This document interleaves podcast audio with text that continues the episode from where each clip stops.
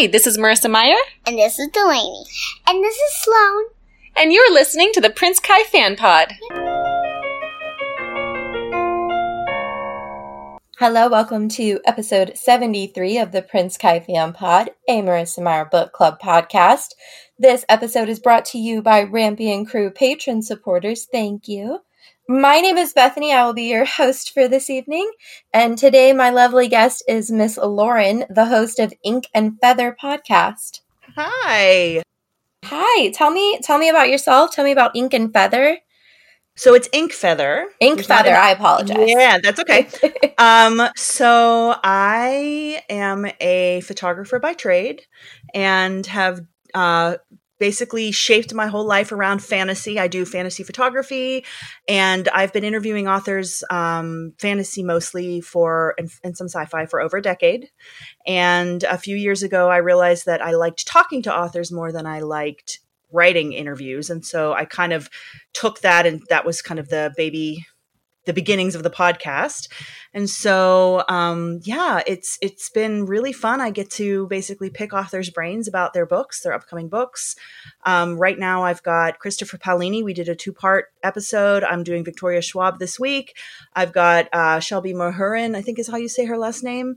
Uh, the you know she's coming up too. She's the Serpent and Dove author. So I, it's really fun. I get to just chat with these amazing professional creatives who make these stories that we fall in love with. And um, I believe you found me through Marissa. I had actually had Marissa Meyer on uh, recently. We were talking about her new covers and Instant Karma, which is coming up soon, which is great. Um, and so, yeah, I think it's cool that that's how you found me. So that's kind of what I do. The podcast is shifting soon. I'm broadening guests because I think there's so many cool, interesting fantasy like people living their dreams and like that fantastical idea of their lives. And you know i think authors fit that bill. And so i'm hoping to start broadening to other people who do that. Like i have friends who like dance for the ballet and i have friends who play professionally for orchestras. And you know like people maybe who are movie stars just people who have these crazy cool lives. And i think they'd be really fun to talk to. So but as for now it's it's still really wonderful because i get to chat with all these awesome authors. It's really great that's wonderful. Yeah, I loved your episode with um with Marissa. And yeah, I've gotten really to fun. record with her a couple of times. It's been wonderful. She's a lovely human being. Mm-hmm. She really is. She is. Yeah. They always say like don't meet your heroes, right? So I was very like when I got the email to do an episode with her, I I was like partially terrified and partially excited, but mm. she is a mm. really lovely person. She's very kind. Well, I'll tell you, uh, this has been a few years now. I did two charity projects um, where I photographed fantasy authors. So Marissa wasn't in it, but I had Christopher Paolini, I had Leigh Bardugo, uh, Tahereh Mafi, and Ransom Riggs. I let's try to think who else was oh, in it. Cassandra Ransom Clare. Riggs. Yeah, oh, um, so talented. Had, yeah, and like Jim Butcher and Patrick Rothfuss. So we had like adult fantasy too. Tad Williams. So it was really fun. So I met. I've met in person and hung out with multiple multiple authors. And i would have to say they're all pretty freaking great. Like the whole meet your hero thing they're actually all pretty pretty great. I mean you know everybody's obviously personalities are different and uh, there's some that i'm remained pretty good friends with but they're all pretty great people. I mean i think you know it's a there's a type of person who's a writer. I think they just are in their heads and telling these stories. And i think if you can connect with that then um, you won't be disappointed. They're pretty wonderful. Yeah, I completely agree. And you know, meeting meeting people like strangers in general, I think is always a little terrifying, but especially if mm. you know them through the internet because or through authorship or something like that because you don't mm-hmm. know them.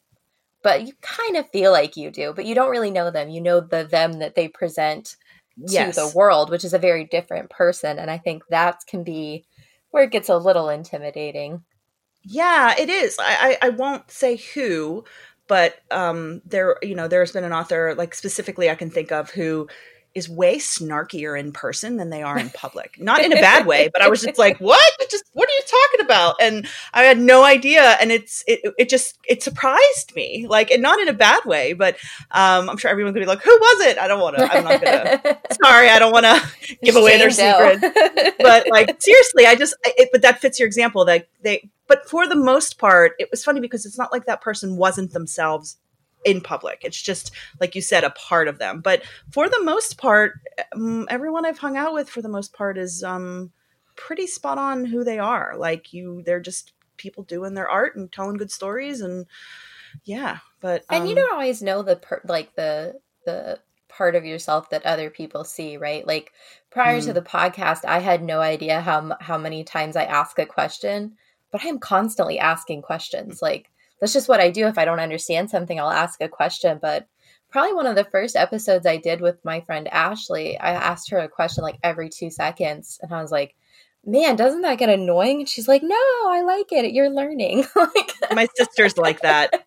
Yep, my sister's very much like that. I, I get that. She's anytime she doesn't know, she's just like, "Uh, "Explain this to me," and I'm like, "I don't Yeah. know either. Yeah. We'll figure it out. I don't know half the time, but I was No, like, I can't tell if I sound stupid or like I'm or like I'm suspicious of you. And she's like, No, you just you sound like you don't understand. I was like, I don't. that's how we learn." So how did you find Marissa? How did you find out about her and her books?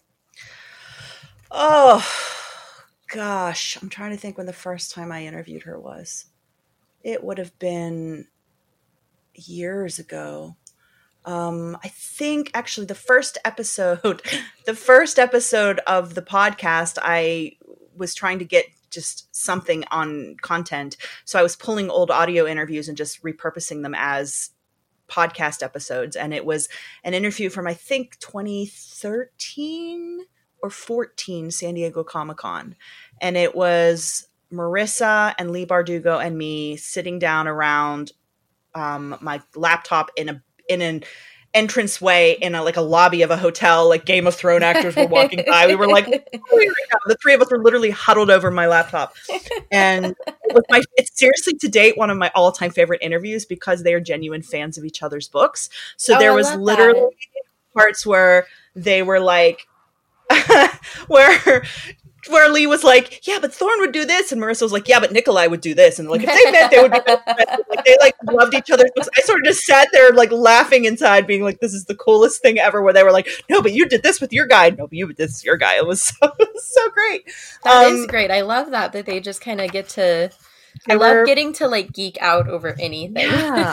I feel like I interviewed her before then, um, maybe through email. It's been, you know, back at the beginning. So basically, it's you know when you when you start interviewing people. For those of you who maybe are like, how do they get to do this? It's, you know, you don't start with Cassandra Clare.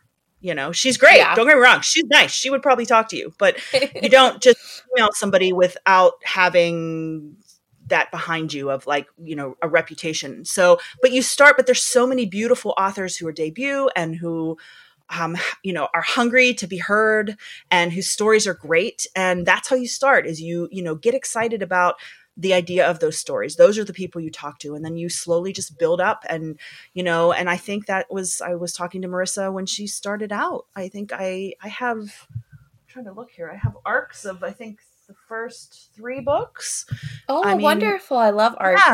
Yeah. yeah. So it's like i i've been there pretty close to the ground up. I think it was like hey this is this new author who did this you know alternate cinderella like, like cool. And it was really great and i really loved it. So yeah and um that's how you start out because you know back then she was even though it was great it wasn't how she is now you know what i mean? So Yeah, I um, mean, she's sh- like she as an author and the Lunar Chronicles in particular have really like Mm. taken off and I keep telling my husband I'm like I mean this is like one TV show away from being the next Harry Potter, oh my gosh it's you know. Well, and and like I hadn't read them in a while. Um, and when I was interviewing her again, I was like, you know, I'm going to reread these just so that everything's fresh in my head.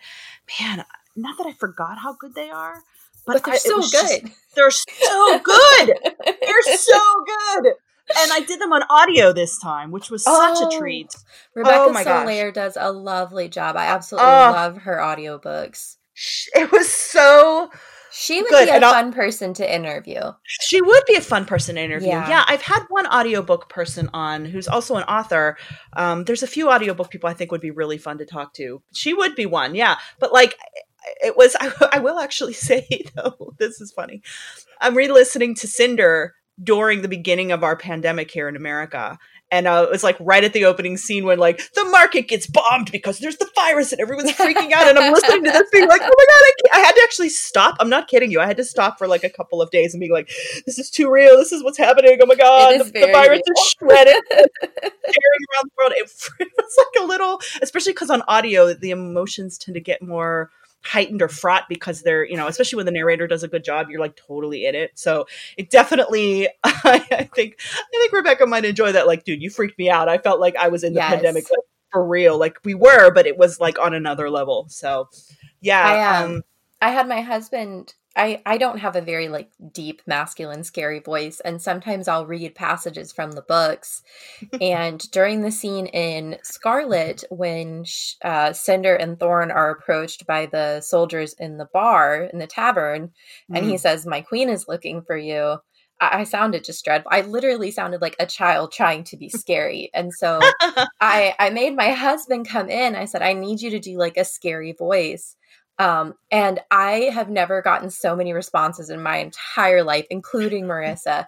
Everybody loved him. And I even put like a clip of it at the beginning of the episode before the music played just to like freak people out. My queen is looking for you. yes, it was so good. And I had like one of my friends was there and she messaged me and she was like, Yeah, I had the podcast playing in the car uh, on the way to take the kids to school today. And I was like, oh, cool. Oh, she's, no. She's like, they have never shut up so fast. was, Amazing. That's what they needed, though, right? Like, good for her at seven in the morning to have my husband screaming in the podcast. That's hilarious. Yeah, it's funny. Like, I know audiobooks have been around for a while, but like they've become such a thing in the past, you know, decade that th- there's just so many amazing narrators and i honestly that's mostly how i read these days. I'll read arcs if i have an interview coming up but even like with christopher paolini i got i got an audio arc of his new book and i was like this, what? this is yeah so i was able to listen which i mean it was like 32 hour book. It's insanely long. That is very um, long. um, by the way it's really good if you guys like sci-fi. It's excellent. But uh yeah so that was a treat but there but that's just it. There's so many wonderful narrators that um, I'm mostly audio these days, honestly, if I can help it, because it's just I can do other things too. Like I can edit pictures and I can, you know, clean and go on a walk and still be immersed in the story. But um, yeah, it makes a big difference when the narrator's good. And you're right, Rebecca does a really great job with these books. So it was really fun because it was like almost experiencing them again for the first time. Like I had read them, I knew the story, but you know I, I, don't have a great memory either and as somebody who reads a ton because i'm always interviewing and i just i i remember the broad strokes i don't often remember the details of things.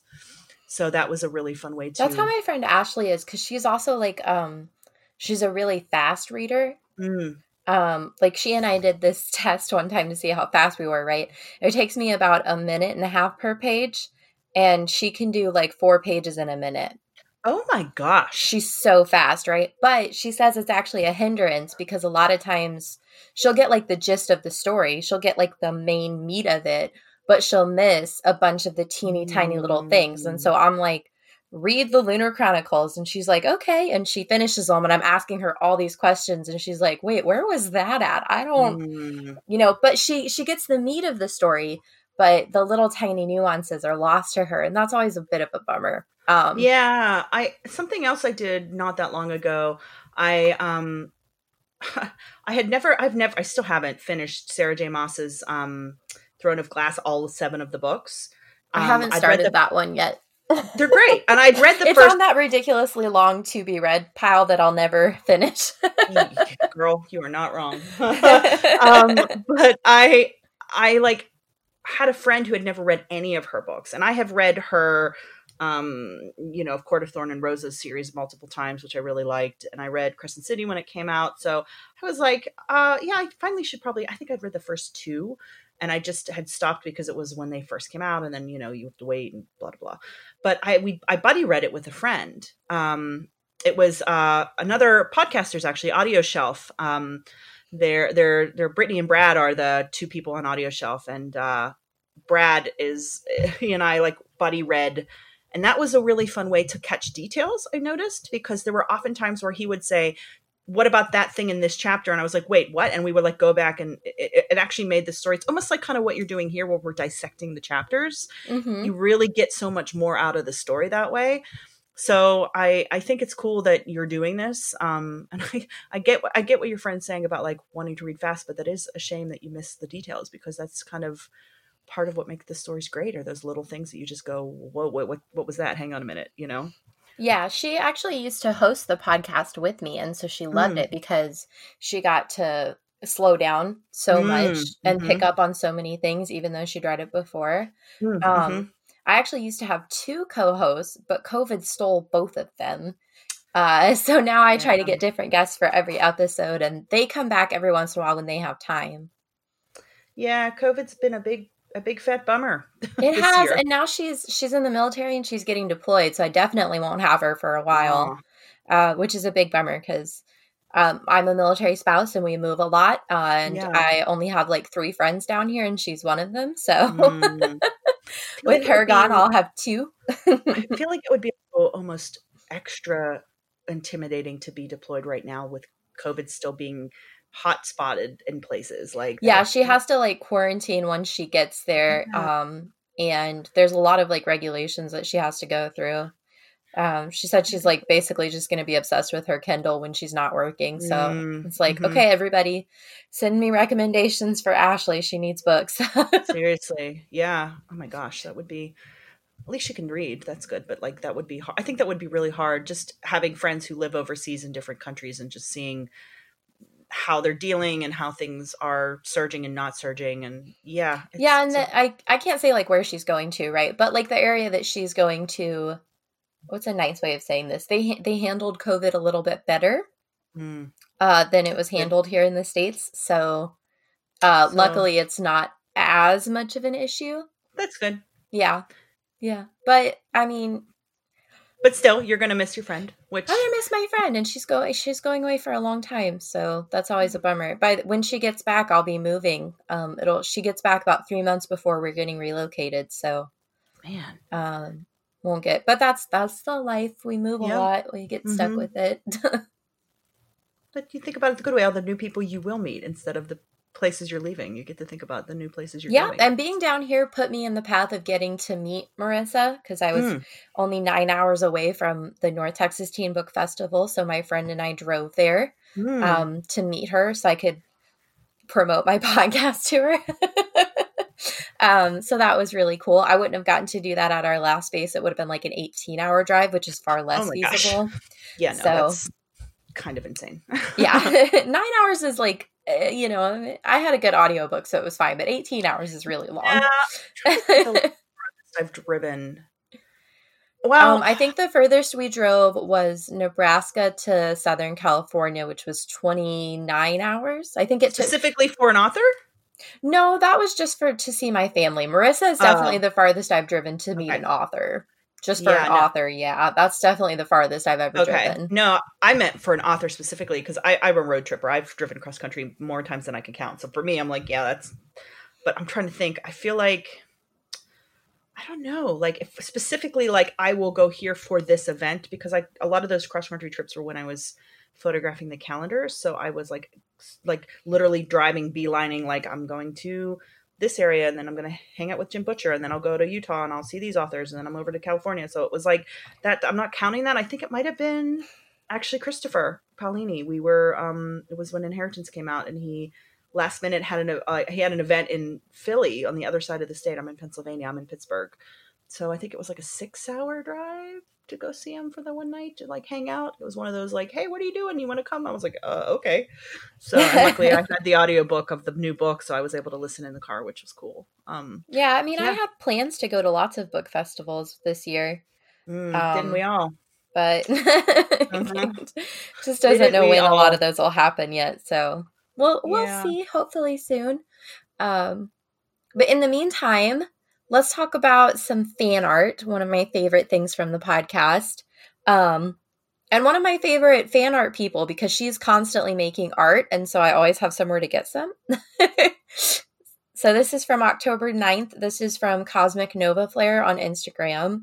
And I love it for multiple reasons, but it's Kai's office, which is great because I feel like a lot of art is portraits, which is wonderful. I love those. Mhm. Um, but I love when we get like settings like this and we get to see some kind of another kind of visual. Yeah, it's a really nice blend of um like Asian influence, but also and like old and new because there's like a screen on the wall, but also there's beautiful details that are like older. Mm-hmm.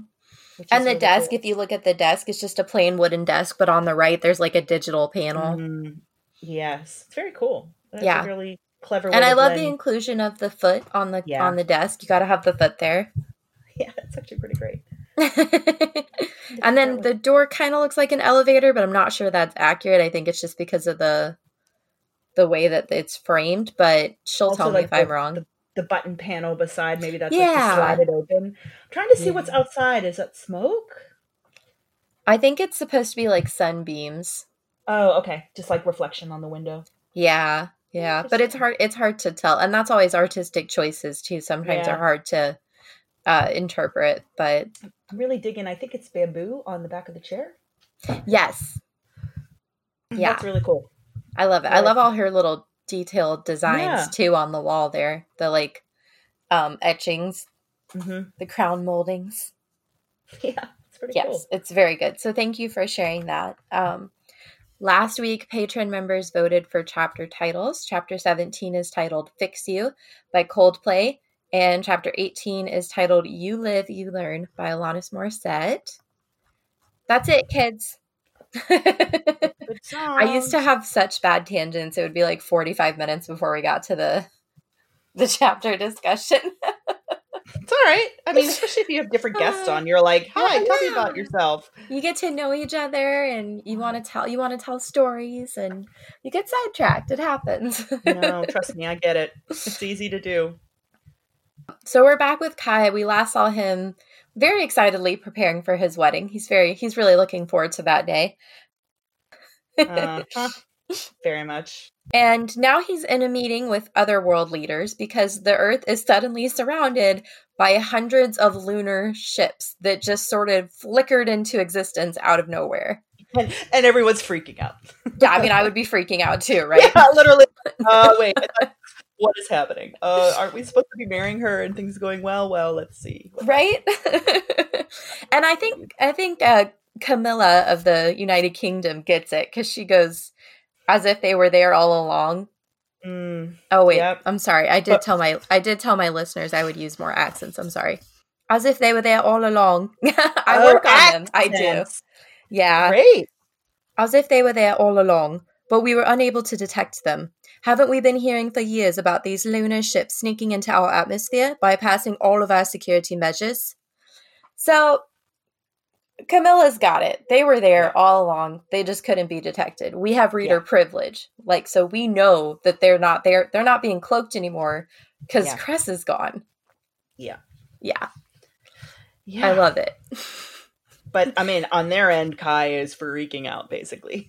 Yeah, and Going, I, I mean, I would be too because Kai Yeah. is basically like, I'm literally doing everything she asks, And- including hunting down the girl I have a crush on, yeah. And she has the gall to surround my planet with hundreds of ships. Gosh. Yeah, I feel a lot for Kai. I, I, do you know, too. I've been thinking a lot about this.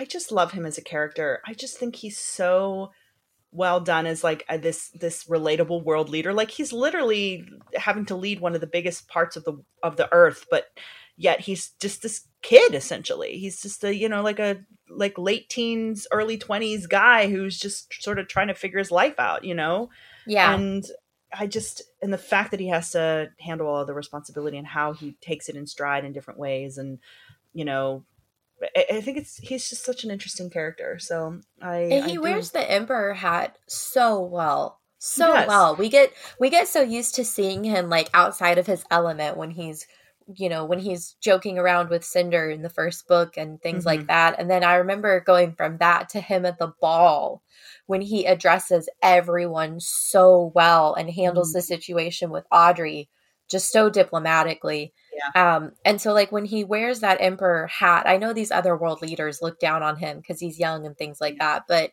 he does it. He handles it so well, and he's Yeah. always bringing up points that, although he's young and as they think inexperienced, points that they don't think of. You know, like especially when they saw the footage of um, the lunar soldiers on the moon uh, a couple books back and everyone was freaking out and he was like are you guys missing the big picture?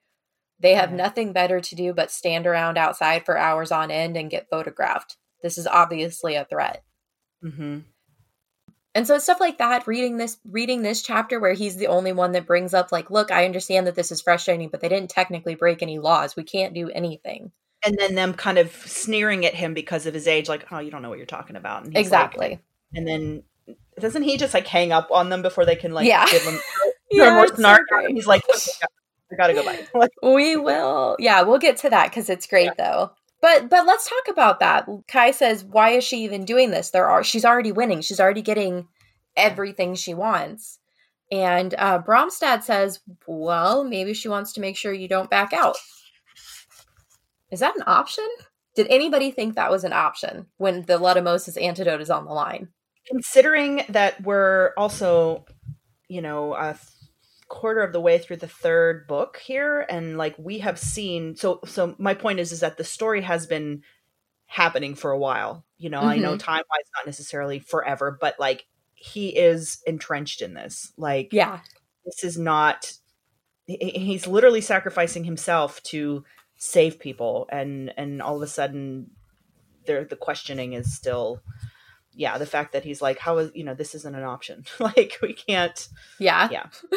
and it's it's a little frustrating too because I feel like the other world leaders are very I don't know, hostile. You know, so many of them are quick to like, well, we need to attack. They yeah. haven't technically done anything. They're just sitting there.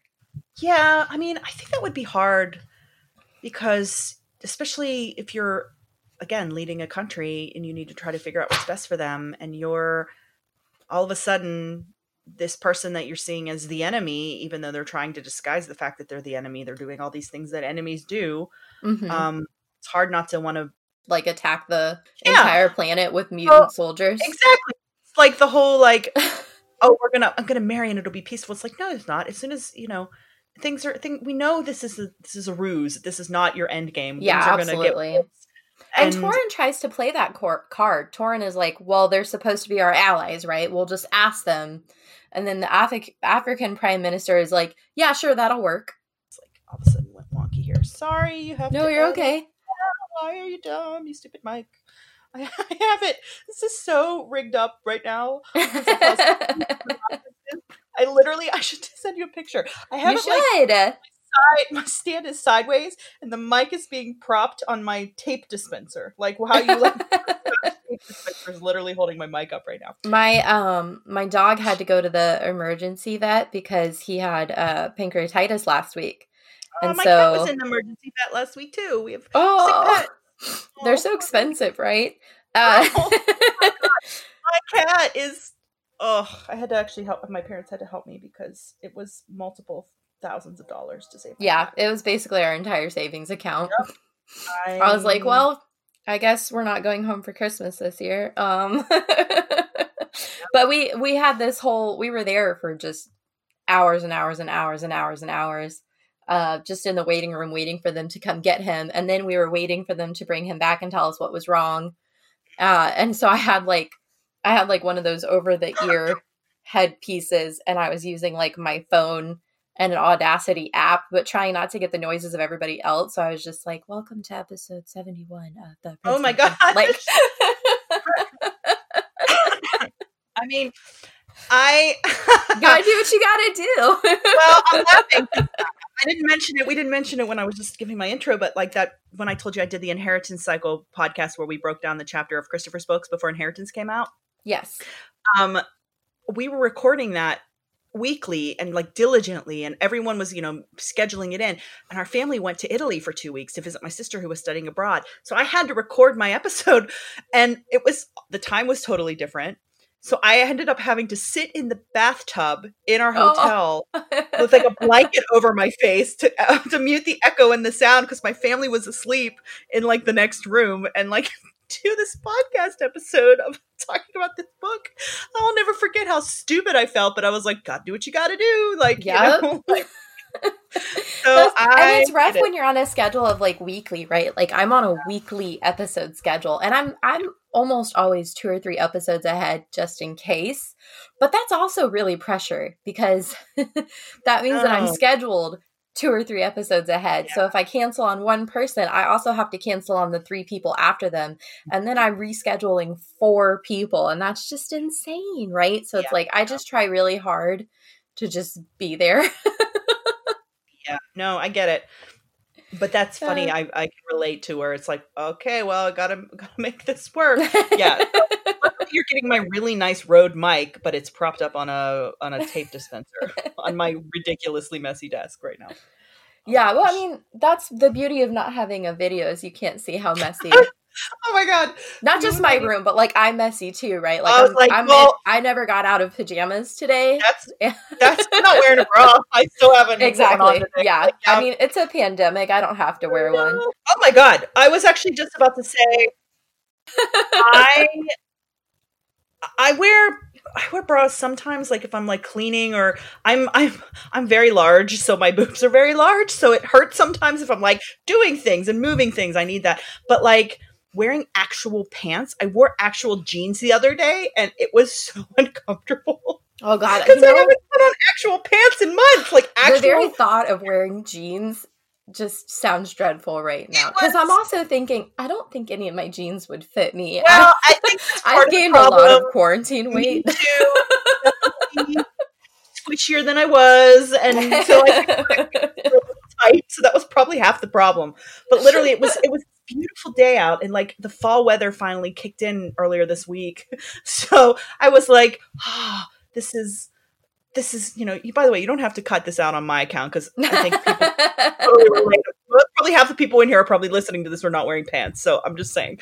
But like seriously pants on to go out to run an errand and I thought I felt like a stuffed sausage and I came home and it was just like oh my god I got to get these off immediately it was horrible so that was a bit of a a, a check-in of like how's your health well my pants don't fit but they sort of fit they were just really well, and you know they call it the freshman fifteen, right? So what do what do we call this? Is this our quarantine twenty? Mine might Yes. be more than twenty. Uh, something like that I think it well and my husband is not helpful. We went to Costco a few weeks ago, and Oh. they had like pajamas out. oh like the cozy squishy one like the Yep. soft fuzzy ones yeah So he bought me three.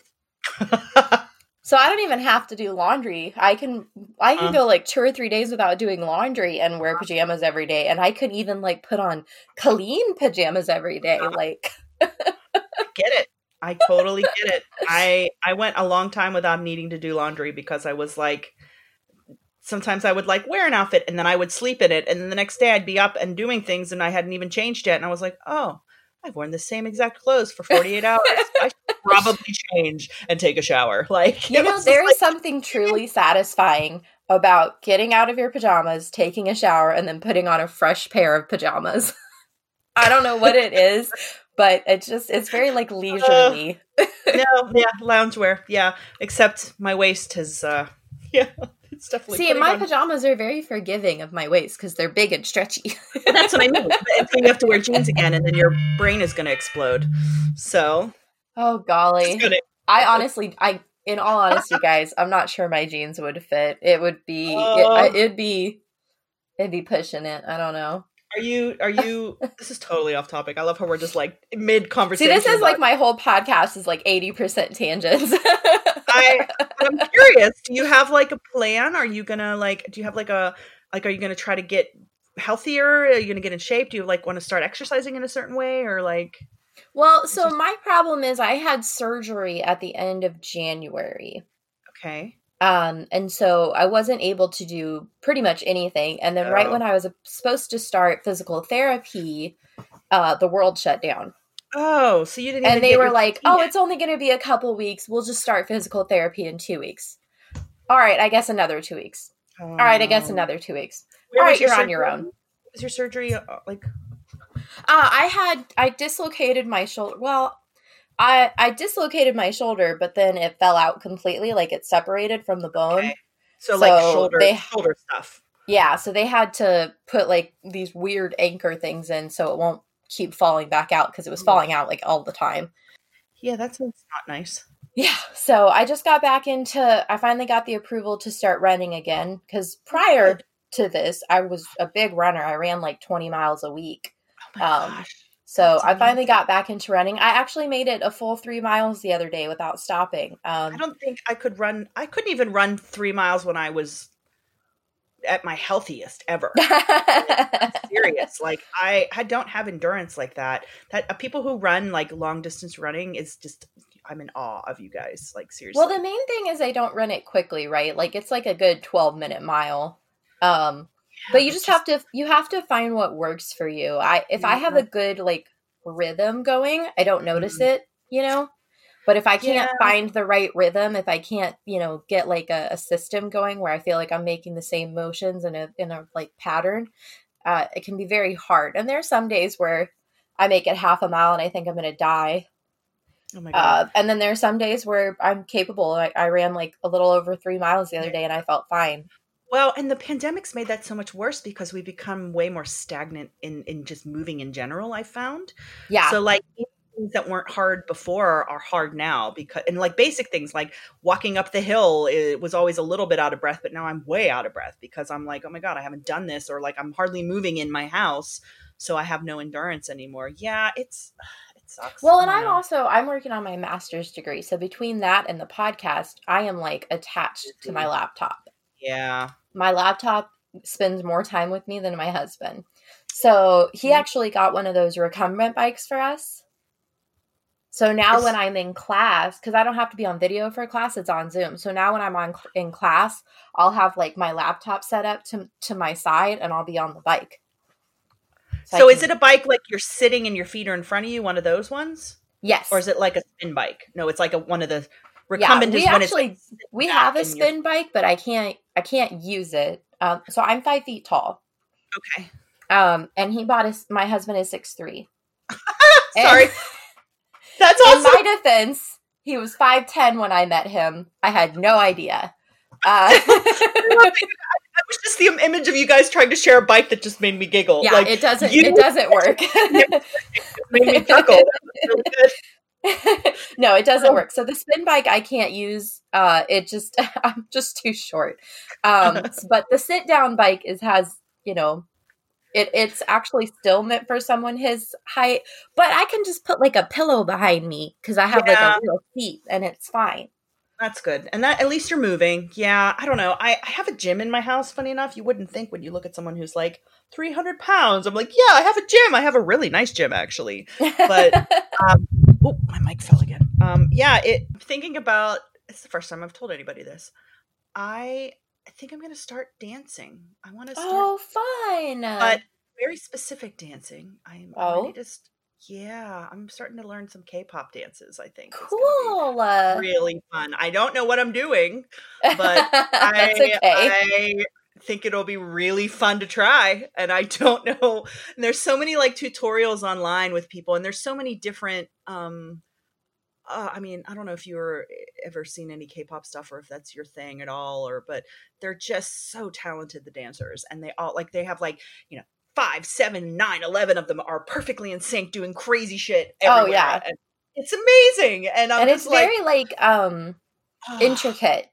Yes. And Yeah. I just it just look really fun.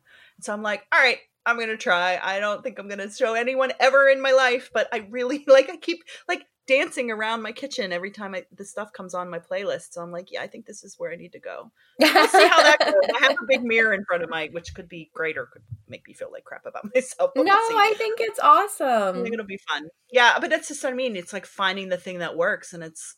I- think for me, and I think a lot of people are feeling this way. We need joy in our lives this year. You know, like year is so draining emotionally on everybody, on in every front. Like just existing is exhausting these this year. So I'm literally, I'm like, what would bring me joy? I'm a big fan of mood boards for joy. Hmm.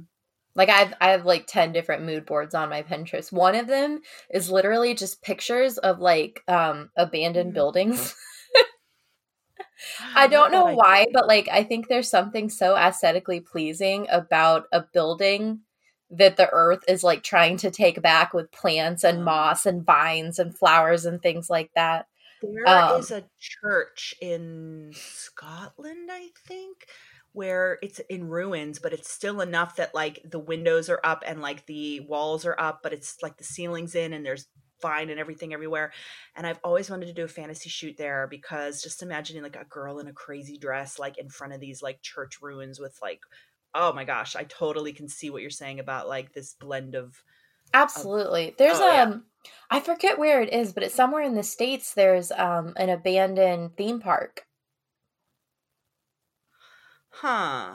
It's really cool. I saw like a a, a video fun. um like tour kind of thing, like a video tour where they Mm. took the camera and, and walked it around the park grounds.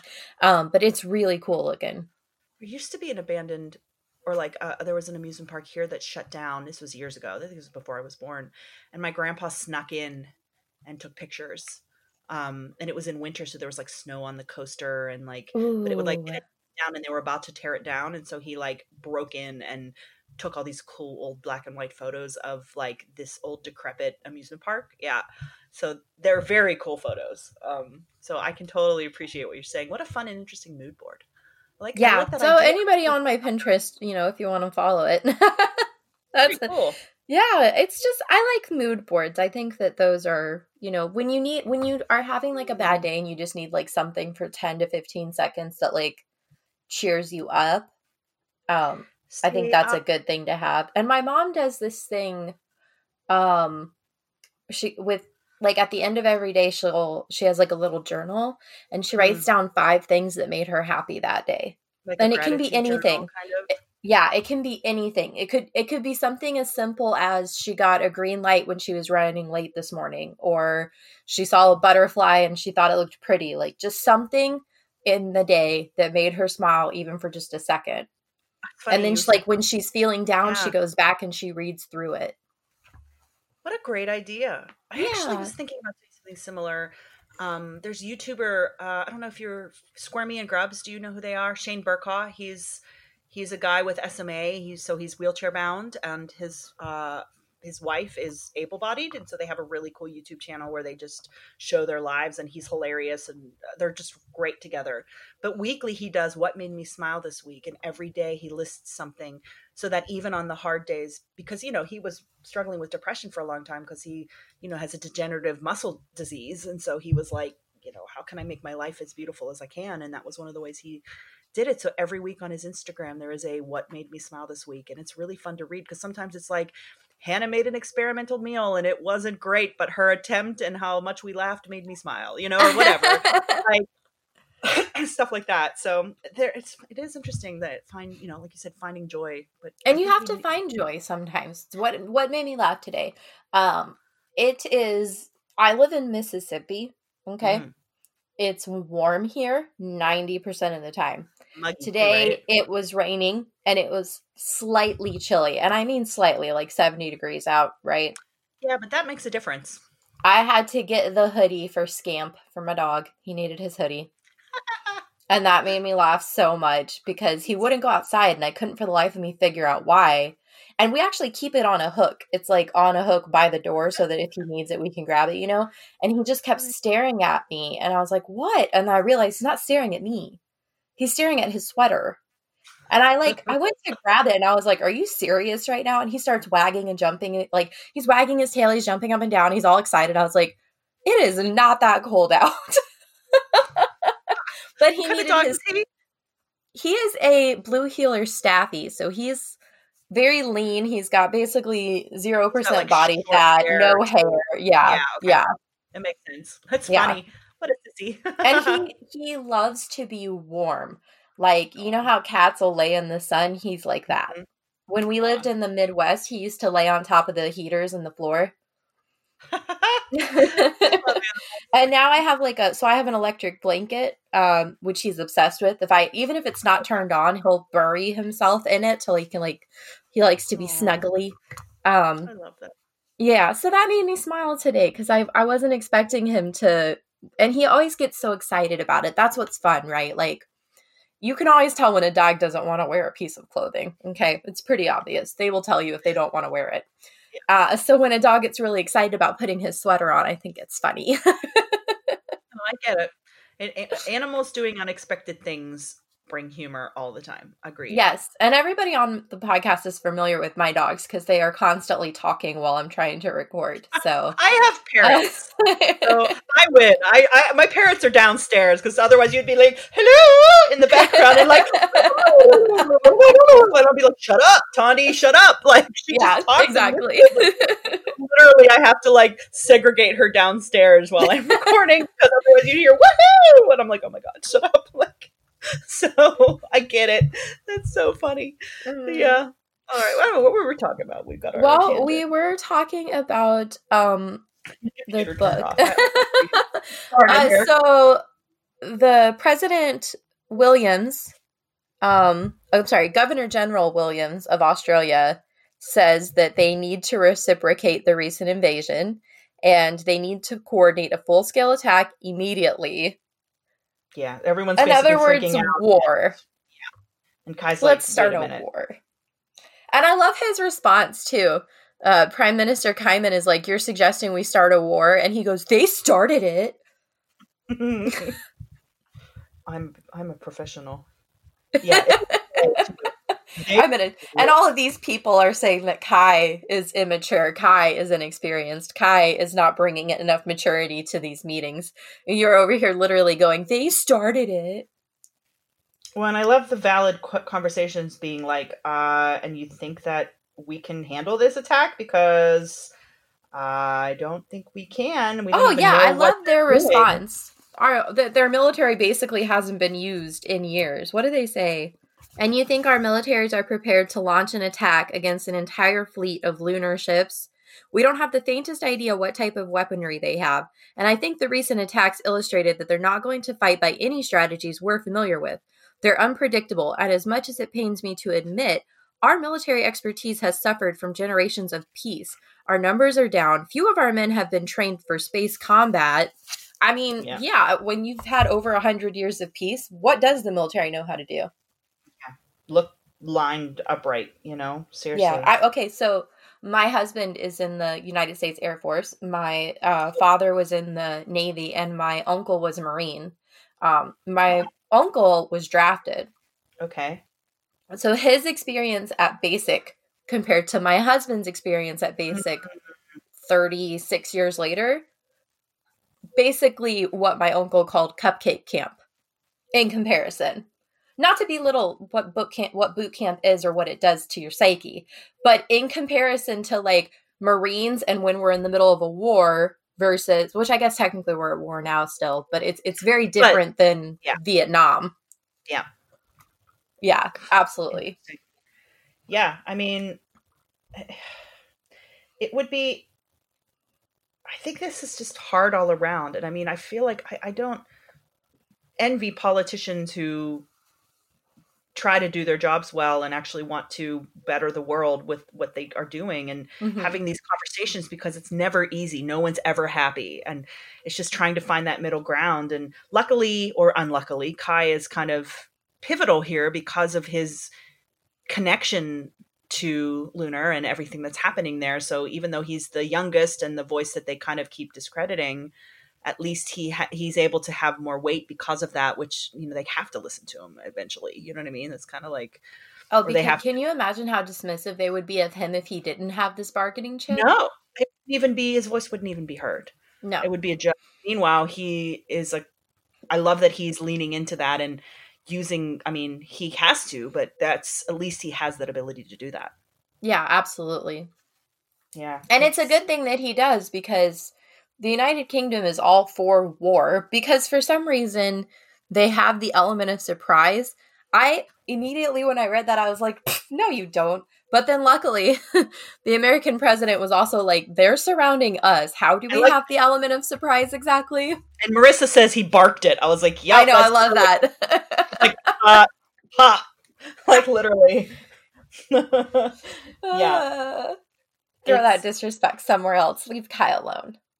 Well, and then the thing that is hard is that he, you know, Kaiden says the alliance isn't a ruse. And no, not like, to him, it's not. Yeah, even though you know he's he not making the sacrifices that he's making for a yeah. ruse. Yes, exactly. Like even though there's things we're questioning and we're worrying about, and is this really real? In his mind, he's like, well, we're gonna go forward as if it's real because yeah. I have to imagine. I have to. I have to think it re- is real, or what am I doing with my life? like literally, and, also, and and he's right. Starting a war that's not going to help anything.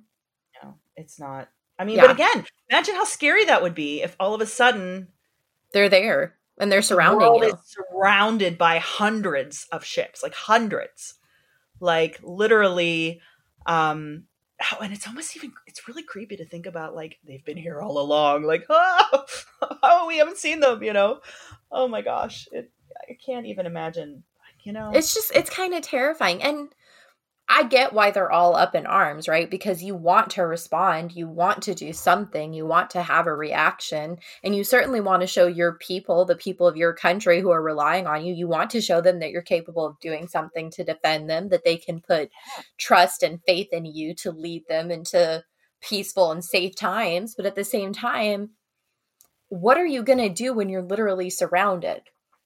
Yeah. Exactly. Yeah. And and like like uh, Prime Minister came and pointed out, they're not familiar with these fighting strategies. They don't even know what to do with it, even if they could, even if they wanted to attack, they're not in a position to be able to do so. When it says they don't even know what weaponry they have, like no. you don't even know what what like if their guns are guns or what they would even be using like how do we how do you fight an enemy that you have no knowledge of like how do you even and and, and expect to succeed. Like it kind yeah, of it would, reminds me of world war ii when everyone was so desperate to try and come up with nuclear bombs. Mm. and they did. I just but like it was at a at a pretty big price but oh, yes oh, they did. yeah. I mean it's it's just a matter of like everyone scrambling to try to figure out the best solution. And I, I really do, you know, obviously because he's one of our protagonists, right? But I do think that Kai is right. They technically have not violated any terms. They're outside Earth's territory. They've done nothing wrong. Attacking them would literally be starting a war. Yeah. Yeah. And Levana's really smart with how she stages things.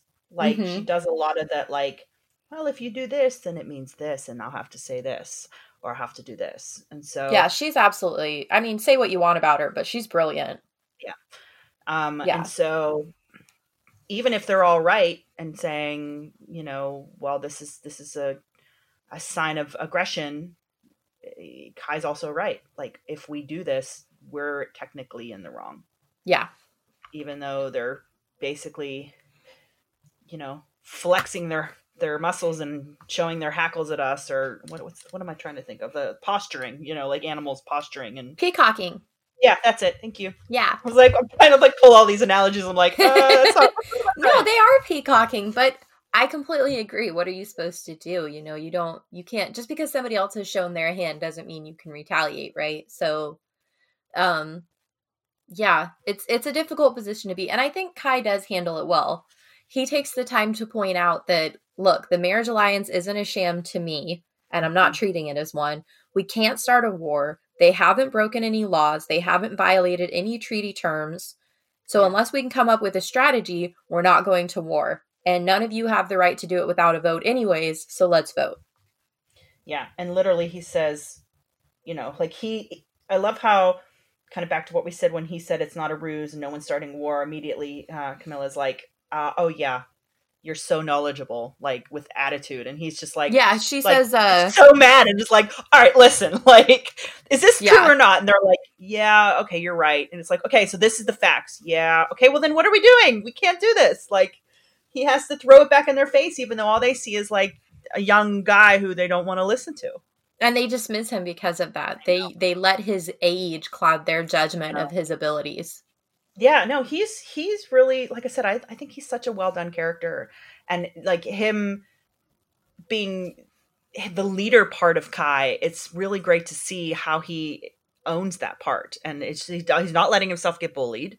He's not letting mm-hmm. himself be intimidated. And again, he's already in the most uncomfortable, uncompromised position with what he's doing for the alliance. So and not to jump too far ahead because we will get to that, but I think that's what makes his conversation with Priya and the rest of the mm-hmm. chapter so meaningful mm-hmm. is that we as the readers see just how much pressure he's under. Oh, we yeah. see what he's going through. We see that not only does he have it coming at him from Levana, from Torin, who, as wonderful as Torin is, is still somewhat disrespectful to him, doesn't mm. entirely trust him, and doesn't always give him the benefit of the doubt. And then on top of that, now he has all these world leaders who also don't trust him, won't give him the benefit of the doubt, and won't and won't even acknowledge and respect his opinion.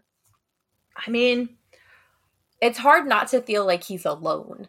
Yes. It's also hard as someone who is middle aged now to also think if I met an 18 year old world leader, would I trust them? I would, you know, we know inside Kai's head, we know he's his right and his logic, but like these external people, yes, they should listen, but I, I, your instinct is to just disregard the young because of their lack of experience, period. Absolutely. I think it's just how the world is. You know what I mean? yeah, I had a I had a relatively challenging childhood and I actually got my first apartment when I was 16 and I remember trying to find someone who would give me a lease was like pulling mm. hair. And I finally got someone who was like, "Look, I'm obviously not going to lease you an apartment. That's just stupid. But it, how about we give it 60 days?" And I was like, "Okay." And then I basically I was 16, right? So you would expect me to be having wild parties and stuff, but yeah, really, I just to- went to work and school and then came home. Like I didn't have As responsible as you could be. Yep. yes, and so it was fine. But like as a 30 year old, if I were to rent my home, I mean, I has I would be hesitant to give it to someone in their 20s, let alone 16. So you like, know, you know, when you have that perspective, yeah. yeah. But at the same time, different. It is there are you have to sometimes trust. Like I do Airbnb. Yeah because I own my house. Um, so I have guests coming in. Well, again, it hasn't happened in a while of all ages. And I had two young men who stayed with me last year. They both um, met because they both were dancing for Pittsburgh Ballet. Oh. So one of them is in the grad program. Like there's basically like a high school program, a grad program, which is like more schooling, transitioning, and then you can hopefully audition into the company. So one of them was in the grad program and one of them got into the company and they're both 18. And now oh, you think, wow. oh God, 18 year old professional dancers, they were the, they're the best. I love them so much. They're still my friends. Like, but I, I am like the same age as their mom, but I'm like, I was their friend because they were just these young, responsible, level headed guys who like just lived their lives super awesomely. And I was just like, impressed you know like I was, I was like i didn't have my together this well when i was 18 like i i mean i still don't feel like i have my together that's what i'm saying like i like doing like, thing. i've been on my own half my life and i still don't feel God. like an adult i mean like i'm i'm an adult right like I mean, like I said, I'm married. I have I'm working on my master's degree. I have yeah. my bachelor's degree. I've been on my own since I was 16. Yeah. My car's paid off. Like I have all these things that make me an adult, right? But when one of my younger sisters calls me and asks for like adult and grown up advice, because that's what they do. I'm the oldest, so I get phone calls all the time of like, "You're a grown up. What would you do?" And I'm like, "I don't know what I'm doing. Do not ask me." like. Uh, I didn't even get dressed today, okay? Like I do yeah. not know what I'm doing, but I keep waiting, you know, to feel like an adult. When my mom was my age, she was on her second marriage and raising four kids. That sounds like a grown up to me. But if you talk to my mom right now, she's going to be, she'll tell you she's not an adult yet. She doesn't know. Yeah, exactly. um, I guess my point with all of this, what I was saying, though, like, is I gave the, you know, I met these people who they were living in my house with me. Like, basically, they were my roommates for a year. And if if I if people gave Kai the benefit of the doubt, like we would give those young people, like that person gave you, it's like just give them a chance. Like, yeah. don't just assume they're irresponsible. Like, eh, talk to them, and if your if your first impression is someone who could seem to have their self together a little bit, then give them a chance. You know, like obviously not every chance, you know, you can get burned, but this is how the world works. You need to, you know, you need to trust. And everybody was eighteen. Yeah. You know, that's one of the things that makes YA what makes yeah. such a, a relatable genres because we are we have all been that age or are currently that age right? So like we can all relate to these kids. And you know it's hard when you're 30 to think back of like oh what was i like when i was 16 or what was i like when i was 18 or things like that. But give him the benefit of the doubt because he is 18 yes but he's literally been training to be an emperor since he was born Yeah, literally, this is what he has. Ah, Like he's spent 18 years preparing to be an emperor. Do any of you have that kind of like credit? I just, I'm laughing. I'm sorry. I'm laughing because okay. I'm sorry. I have to say this, and I won't. I won't bring it up again. I promise. I won't bring it up again. I'm uh, back to K-pop. BTS has been in the news a lot more lately because they released their first all English single, right? And so people know who they are and more now. And they're like, who are these guys? So they're like in their mid 20s, most of them. They're like 23 to 28, I think, the seven of them. And I still, I reference them. I'm like, the kids or the boys. And I'm like, but they have been performing in front of 30 to 60,000 people multiple times. They have been training to do this since they were 13. Like, yep. how are they boys? Like, yes, they're young and they act silly and they are young, like they're youngish and they were doing this when they were teens, but they were freaking doing this when they were teens. You couldn't, I'm, uh, you couldn't pay me to sing in front of 30,000 people. Are you freaking kidding me? Like, I, you, I would never have the courage or the guts to do that. And this is, this is, And I know, mean, think about it. How many artists are like that? I mean, Taylor Swift mean. was like 16 when her first album came so out. young. Oh my gosh. So she's so young. literally spent half of her life performing. writing music and performing and Yes. stuff. And it's like, oh my God, can you imagine having that be your life at 16? No, exactly. So this is what I'm saying. Like going back to what you were saying. Yes, he's young, but Like, like he's not inexperienced. No, he's not is- unprepared. He's not this niche- uneducated. For this niche of leadership that he has been trained for, he Mhm. knows a hell of a lot more than most people. Obviously, he's dealing with other leaders who are in leadership position, but again, he's not one that you would disregard because he has we also don't know how these people got their positions, right? Like Exactly. Kai is an emperor, so he inherited it, so to Yeah. speak. But we've got a prime minister that's usually an elected official. Mhm. We've got a governor general. Okay, that's a military rank, so we know that he has some background, some training. There's a president. Um, okay, does that mean that it's an election? In the United States, look it up, y'all. You don't need a lot of qualifications to be president. You certainly don't need 18 years of training on what I can only assume is diplomacy, etiquette, How to run a military country. strategy. Yeah. Yeah, exactly. exactly. I mean so so if you're going to put it into those terms, right, of like the, the that he's had 18 years of preparation, have any of these leaders did they have that before they got that rank and title? and I think frankly, that's a valid question. it sounds like he had a very loving relationship with his dad too. So Yeah. it's almost like you're learning in a loving environment. You're learning not in a stressful or horrible environment. No, You're it's learning- nurturing. exactly so it's going to make you want to please them and impress them and um you know honor them as your father as well as the leader of your country so i and feel we like as the reader, we know that he wants to honor his father because Absolutely. we as the reader constantly get reminders yeah that he not only that he misses his dad, right, but that he doesn't feel Like adequate. do the job yep Like e- there's even a mention in this chapter where he touches the chair that used to be his father's. Mm-hmm. Like, I mean, yeah, that could be a throwaway five word sentence, but it's not. It's a reminder that his dad died like three weeks ago. Mhm. Because these books move so fast. We're in the third book, right? But it's been like a month since. that's what i'm saying like when i said Like- that earlier i'm like we're halfway through the third book but we're but, but it's not been a lot of time but it but No. emotionally it's been a lot of One time of my like, favorite obsessions is focusing on how much time it's been, right? And it's been about a month since Kai Yeah. met Cinder at the market. A lot of gone down in that 30 days, y'all. yes oh my god But we're not going to have war just yet, so that's good. At least we haven't gotten to that point. Because there's a Kai. lunar delegate at the palace, so we'll just ask him. That ought to go well. yeah because that person's delightful Yeah. Uh, but he hangs up on before anybody can respond. He's like, "I'll talk to them. The alliance between Luna and the Eastern Commonwealth. I'll handle it." Beep. Mic drop. yep yep. hangs it up Yup. because he's it- frustrated too and i do like this moment we get in his inner monologue where he's like maybe it is the best course of action but that doesn't mean it's something they can do yes. because if And- like he says if war broke out they'd have no chance of completing the peace alliance which meant no hope for getting their hands on that letumosis antidote Exactly. And at the end of the day, the leaders all know that.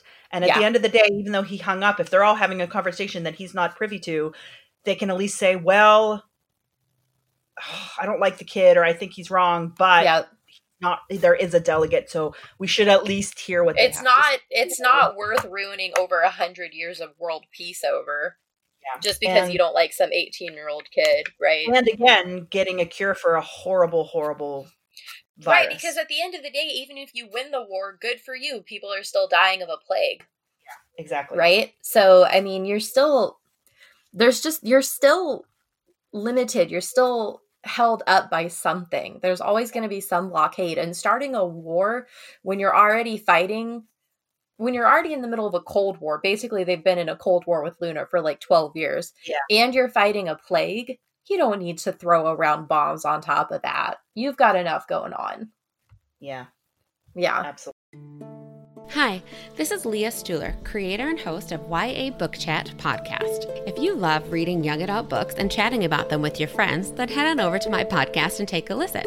Each episode, my guest and I chat about a different YA book. We start spoiler free and then head into our spoiler section where we dive into the mysteries of each book. And we do it with laughs and fun along the way. You can listen to YA Book Chat on Apple Podcast, Spotify, Stitcher, iHeartRadio, and wherever you get your podcast. And now, back to the show. So let's move on. He tells all of his advisors to to leave and he dismisses everybody. And Nancy is here. I love Nancy. She's my favorite reminder of his experience. Every time I see her, I'm like, Cinder, Cinder. Uh, he has a wedding planning meeting, which is really exciting. Ah, He's I really he's like, excited. "Oh, table they get to talk about catering staff. I love your voice is like, oh my god, like, That's my this isn't real voice. oh, I get it. But I love I do love his wedding planner. I love Priya. Um, great. she has Yeah. him meet her outside because she thinks he needs some fresh air, which isn't a bad thing because he's been in his office for like a month. And I, lo- I mean, obviously, she's doing it for isolation purposes, which we'll talk about in a minute. But it's Right. there. There is truth to what she's saying as well. Like, it's not going to hurt him to be outside and enjoy this beautiful weather and breathe some fresh air and be with the trees and just you know get out, get outside of that box, essentially. Absolutely. And he does say like that he felt like he hasn't left the palace in a month, which got me thinking. I wonder what day it is. So, when the crew I went back to the chapters. This is one of my obsessions is tracking time throughout the series so we can see how Mhm. long it's been. When the crew first got to went to rescue Cress, it was Iko's little countdown was 13 days until the wedding. So it's probably about 12 days until the wedding, which means it's been about 42 days since Cinder met Kai at the market. Okay. And I'm little- probably somewhat off on that. I'm sure my listeners will be happy to message me. I I if I'm wrong, I get told. So we'll find out. That's great. I mean, people are obviously invested in wanting to Absolutely. go on this journey with you, which is great. yeah. So they're in the gardens and he seems surprised that life has kept going while he's been locked up in his office. Mm. I think that's so relatable to us, us, those of us who self isolated for the pandemic. It's like, oh, there's. come so outside, weird. there are birds chirping. What is happening? like, I know. Uh, it's well because you get kind of caught up in your own timeline, especially if you don't leave your house for multiple days, right? And then it's like, it's like, whoa, you know, How many it's, um, times did you literally go? What day is it? I definitely did that a few times. Oh yeah, like, I mean, there are times throughout the day when I get, like we talked about, I'm I'm a grad student and I have a podcast. There are times when I spend my whole day on my laptop. Yeah. And was it yesterday? I think it was Friday. I got up at like four thirty, and I made like a huge cup of coffee. I one of those cups of coffee where you can put like five cups in it, right? Um, and I just sat down at my computer and I, I edited an episode and then I did an assignment and then um, I started work on a bonus episode for Patreon. And then my husband came in and he was like, Here, he brought me pancakes. And I was like, Oh, that's great. What are you doing up so early? It was almost 12 o'clock in the afternoon. I didn't even realize it. I had been at my computer all day, just letting my whole life pass by me. And that, I mean, can you imagine feeling that way for an entire month? And then you step outside and you're like, Oh my God, it's fall? Yeah. What? Last Yeah. time I was out here, it was still Indian summer. Yeah, Exactly right. hmm Yeah. Again, I feel for Kai. It's been a I rough do. month. And Priya feels for Kai too, which is really sweet. Priya. It's nice to have someone looking out for him. Which Yeah. I I love Torin. Torin is one of my favorite characters, and I do think Torin looks out for Kai. But But again, there's there's some uh, doubt in Torin. There's Kai. out there, and also Torin. Part of Torin's job is to also look out for the country. So as much as he's looking out for Kai because you know he has an affection for him, he has a camaraderie with him. Part of him is still looking out for him because it's what's best for the Commonwealth. Priya is a wedding planner. She doesn't have to care about this kid at all, but she obviously does. And it's nice that someone is thinking of him. hmm Yeah, So she had an idea about the wedding staff. it's a really good idea. I think it's bloody brilliant. I love it. It she is. wants to do a mix of humans and androids, specifically escort droids. So like, Lana- what? He's yeah, like, we're bringing escort droids into my palace. um, he's like, what kind of party is this? we do it hard here on Earth. Let's go. Like- yes, and I love that you can have like quote realistic ones where you can get special orders so that they'll have more human characteristics, Yeah, complexion flaws. It's Yes. natural hair, eye colors, varying body types and bone structures. Like that is so cool. It is.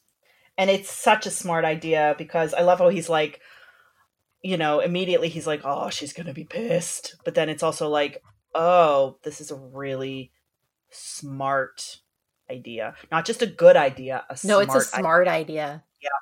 Because also they can record stuff. Yes. So So it's not if- just the lack of, of, of mind control, it's the right. records and sending things off to places that can have proof of things should things go awry. Absolutely. And that's what makes it a really good idea because like Yeah. he says, having loyal staff that couldn't be manipulated would be Yeah. very helpful. And as much as Levana hates androids, I She- mean you know, when I think about Marissa writing this series, what a perfectly brilliant power to give to the enemy. mhm. Like that how helpless would you feel? Like the fact that you're at their mercy and they could control your mind and you don't like uh, uh, it's just that's terrifying. Like they can control what you think, what you see, what Exactly. you feel, how you act. your whole I mean, everything. Like the thought of that is is just utterly terrifying and the fact that like they don't use it but they do but they don't but they really don't most of the time you know and so the fact that that's almost not worse but it's like it's always sort of there you know like it's very it's a very good villain power like It's I good. Yeah, because also, what can you do to combat that? Um, nothing. yeah exactly you're so helpless and and you just have to trust these people that And uh, and they go they go completely rogue. Yeah. She made wolf, human, mutant, hybrid soldiers to attack the planet. She didn't have to do that. They can control you. Yeah. She could have just dropped a couple random lunars in each city and made them wreak havoc by using their mind control on everyone. And instead, Levana went a step further. She's always pushing the envelope like that. And Yep. that's what I think makes her a great villain. Like, Yeah. of course I hate her. I'm supposed to, right? But don't She's take brilliant. away the fact that she's a brilliant leader. She's a brilliant strategist. Yep. She there's a reason she has gotten to where she is as and Yeah. like literally she has been maneuvering these pieces for years. And so in many ways Kai's like in a checkmate position with this. It's like, well, you'll get the antidote. She's he's marry where she wants him. Yep. Yep. And she has spent a very long time working making that sure Yep. that he is where she wants him. Yep. And that's what makes her a good villain. If she wasn't brilliant, if she wasn't a good strategist, like we wouldn't care about her. We wouldn't be intimidated by her and we wouldn't be invested in this series. And that's the mark of a good author. is your villain believable and terrifying? There you go. Yeah. You did it. Good job. Well, and there, there's a scene here too where it says um, Kai's like, it was a smart idea. The most powerful men and women on earth would be at this ceremony, making it awfully easy for Levana to abuse her powers of manipulation. Absolutely. Like, period. He like he can't doubt that Priya has a brilliant idea. Absolutely. And and props to Priya because it's got to be somewhat terrifying for her to come to him and be like, "Hey, I have this idea. To undermine your future wife, who's scary as hell. Don't fire me." because Kai does have to walk on eggshells. Kai Yeah. does have to be careful. And he even tells her, like, you know, he wants to do it, but he's smart. He says, I'll let you know. let think me about think it." about it. Let me weigh the pros and cons. Let me see how how this could backfire because it could. yep. But Yep. Priya also points out something very sweet that it'll be broadcast live and she has to wear a veil. So he doesn't have to kiss her. Oh, yeah. That actually is a really big relief. I yeah I the thought of oh poor guy, man it's just I can't imagine having to marry somebody that you like loathed basically and have to like be affectionate with them oh just like even just being around them I would be You know, I Yeah. often think of stuff like that because my grandparents had an arranged marriage.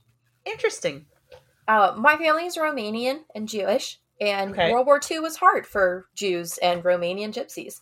Yeah. Um, and my grandparents were very young, and they had an arranged marriage because people needed to leave, and my grandpa was coming to the United States. So they had an arranged marriage. But you know what? They were very kind people. They always seemed kind to each other. They had like eight kids. Uh, Wow. My grandfather was very devastated when my grandmother died. I think that they had a nice relationship. well I don't know if they were ever in love, but I think that they cared about each other. I definitely think that they worked hard to share a good life for each other. I mean it could be a lot worse than being friends with your spouse for however long Absolutely. And you know, the whole concept of romantic love and romantic marriage, I mean, that's a relatively new concept, anyways. How Mhm. long were we having arranged marriages for the sole Mhm. purpose of advantation? I mean, Kai is the emperor of a country. Yeah. Levana Yeah. or no Levana, it was it was still a possibility that he would have an advantageous marriage to someone in some political role to help Mhm. his country and another. It's not uncommon for emperors to have arranged marriages with other countries. yeah no you're absolutely right So it's terrifying to think about the fact that like you're you're gonna be married to someone you don't love or maybe even someone you don't know. But on top of that, he does know her. that's the thing I was just gonna say knows what she's capable Yes. of. most people are nice people in the world collectively most Percentagely, we're are just- mostly good. yeah so like on average you might not love the person but most people can get along with most people. Let's be real. Like differences aside problems aside collectively we all as a society as a human race try to just be you know interested and aware of other people. Yeah, we talked about this on the last episode because we talked about the shopping cart theory. the shopping cart theory. It's like the ul- ultimate litmus test because it's a it's it's how you can tell if someone is capable of self-governing. hmm I don't know that. because we all know that we're supposed to put the shopping the shopping cart back. We Yeah. all know 100% it's not right to leave it in the middle of the parking lot, right? yeah But there are people that do. Ah. And it's can you trust that person? So it's this whole thing you can google it. It's really long. That's um, fascinating i never heard but- of that but that makes a lot of sense Yeah, it's this my friend told me about it because he went on a date with a girl and he started dating her. Um, and they went to the grocery store and she left the cart like, Oh, in a handicap no. spot. oh no! That's even And- worse! like a month later or something he was like on the internet just like goofing off and he ran across to this theory. Oh because I, I i had talked to him about it and i was like that's not cool. He's like what? I was like i could never date someone that did that and he's like it's just a shopping cart and he was i was like i don't care it's inconsiderate Yeah, it is. It's just but there's this whole thing it's called the shopping cart theory and he Huh. found it like a month later he was on the internet just goofing off and he found a whole article about the shopping cart theory and how it's Huh. literally like we all know we're supposed to put it back so what makes a person make the decision not to put it back? And if they're capable of not taking the extra, what, three minutes to put their shopping cart back, Not even if it's just like middle of the parking lot things. It's like three cars down, just pushing in the thing. You know, it's Yeah. not hard to, to get it where it needs to go. Yeah. and tha- and that's the whole thing right like if you can't even trust someone to put a shopping cart back what can you trust them with Yeah. You know and so let's look at obviously levana's got 10 people to put her shopping cart back right Yeah, but that's the i can't her. trust her to Yeah. do anything No, she's that's so, it's so much worse that he knows her, you know, and he knows how she is and how she's tried to get into this royal family before, and and just the lengths that she has gone to for trying to for just setting know, those pieces. it makes me think back to the first book when when kai is like oh i wish i had just already married someone i don't even care who Mm, because then she wouldn't have this hand. She wouldn't be able to Mhm. play this card. mhm. And Kai is really in this vulnerable position because he didn't marry someone. I'm not saying you need to get married at 18. Please don't take that as what I'm saying. But but Kai is really in this position because he didn't have an arranged marriage, because he didn't rush into any kind of relationship, because he didn't run away to Europe with Cinder like he joked about. Yeah.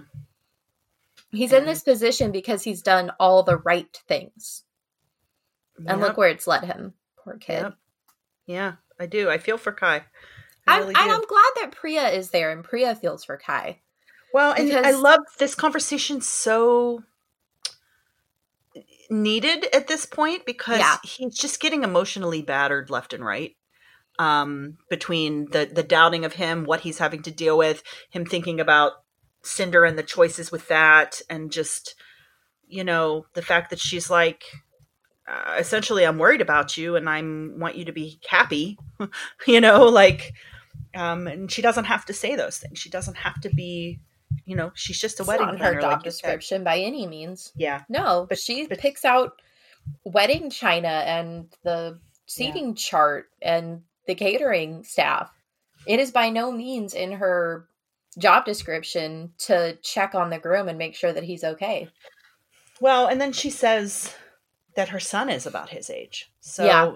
by default, she already is feeling a mothery, nurtury vibe towards people his age. And so it's almost natural instinct to see this young man who not parallels your own son because obviously their lives are totally different but just you know someone who's that age and what you go through at that age and watching and she even says if i can't imagine if my son was in your shoes like how i would feel what he would do Yeah. that would be horrible like you know basically is what she's saying like And it really is the sweetest thing to have a mother who's so worried about him. Like yeah yeah. She's genuinely concerned with his well-being not with him as the emperor not with his job performance not with politics not with war. She's genuinely concerned about his state of mind his temperament what is he emotionally going through at the moment. And i get so heartbroken when he when he looks at her and he goes i'm doing my best. Yeah i'm looking at this too right here because there's. A few where he's just like i don't know if i can. And she's like just keep it in mind and you know try to find joy basically try to find joy like what we places, like- talked about. Mhm. getting outside and she suggests the um the garden. Yeah. I Just do want to talk real quick about when he realizes he's alone. He tells her he's not alone. He has Torin, he has the cabinet, he has province reps, and then he, in his inner monologue, he has a moment. Anxiety crawled up his throat. Of course he wasn't. He had an entire country behind him, and all the people in the palace, and no one. No one could truly understand what he was risking, what sacrifices he may be making. Mhm. Torin was smart enough to realize, of course, but at the end of the day, he still had his own home to return to. Yeah, even Torin, his probably the person he's closest to in the universe now that his father is gone, still gets to go home at the end of the day, take off his tie, and Kai never gets to do that. Kai never stops being emperor. yeah yeah And, it, And I it's just think- so heartbreaking. Well, and it's also makes you think back to like one of the reasons he maybe connected with Cinder in the first place is he was like incognito in the market taking his droid, you know, to like get it fixed. And like he was just some friendly, cute teenage boy who was like talking to her, you know, he wasn't. Yeah, and I love their market scene. It always reminds me of um did you ever see the Brandy and Whitney Houston Roger and Hammerstein Cinderella? Yes, yes. It always reminds me of that when they're just walking around the market and they accidentally bump into each other and he's dressed as a commoner.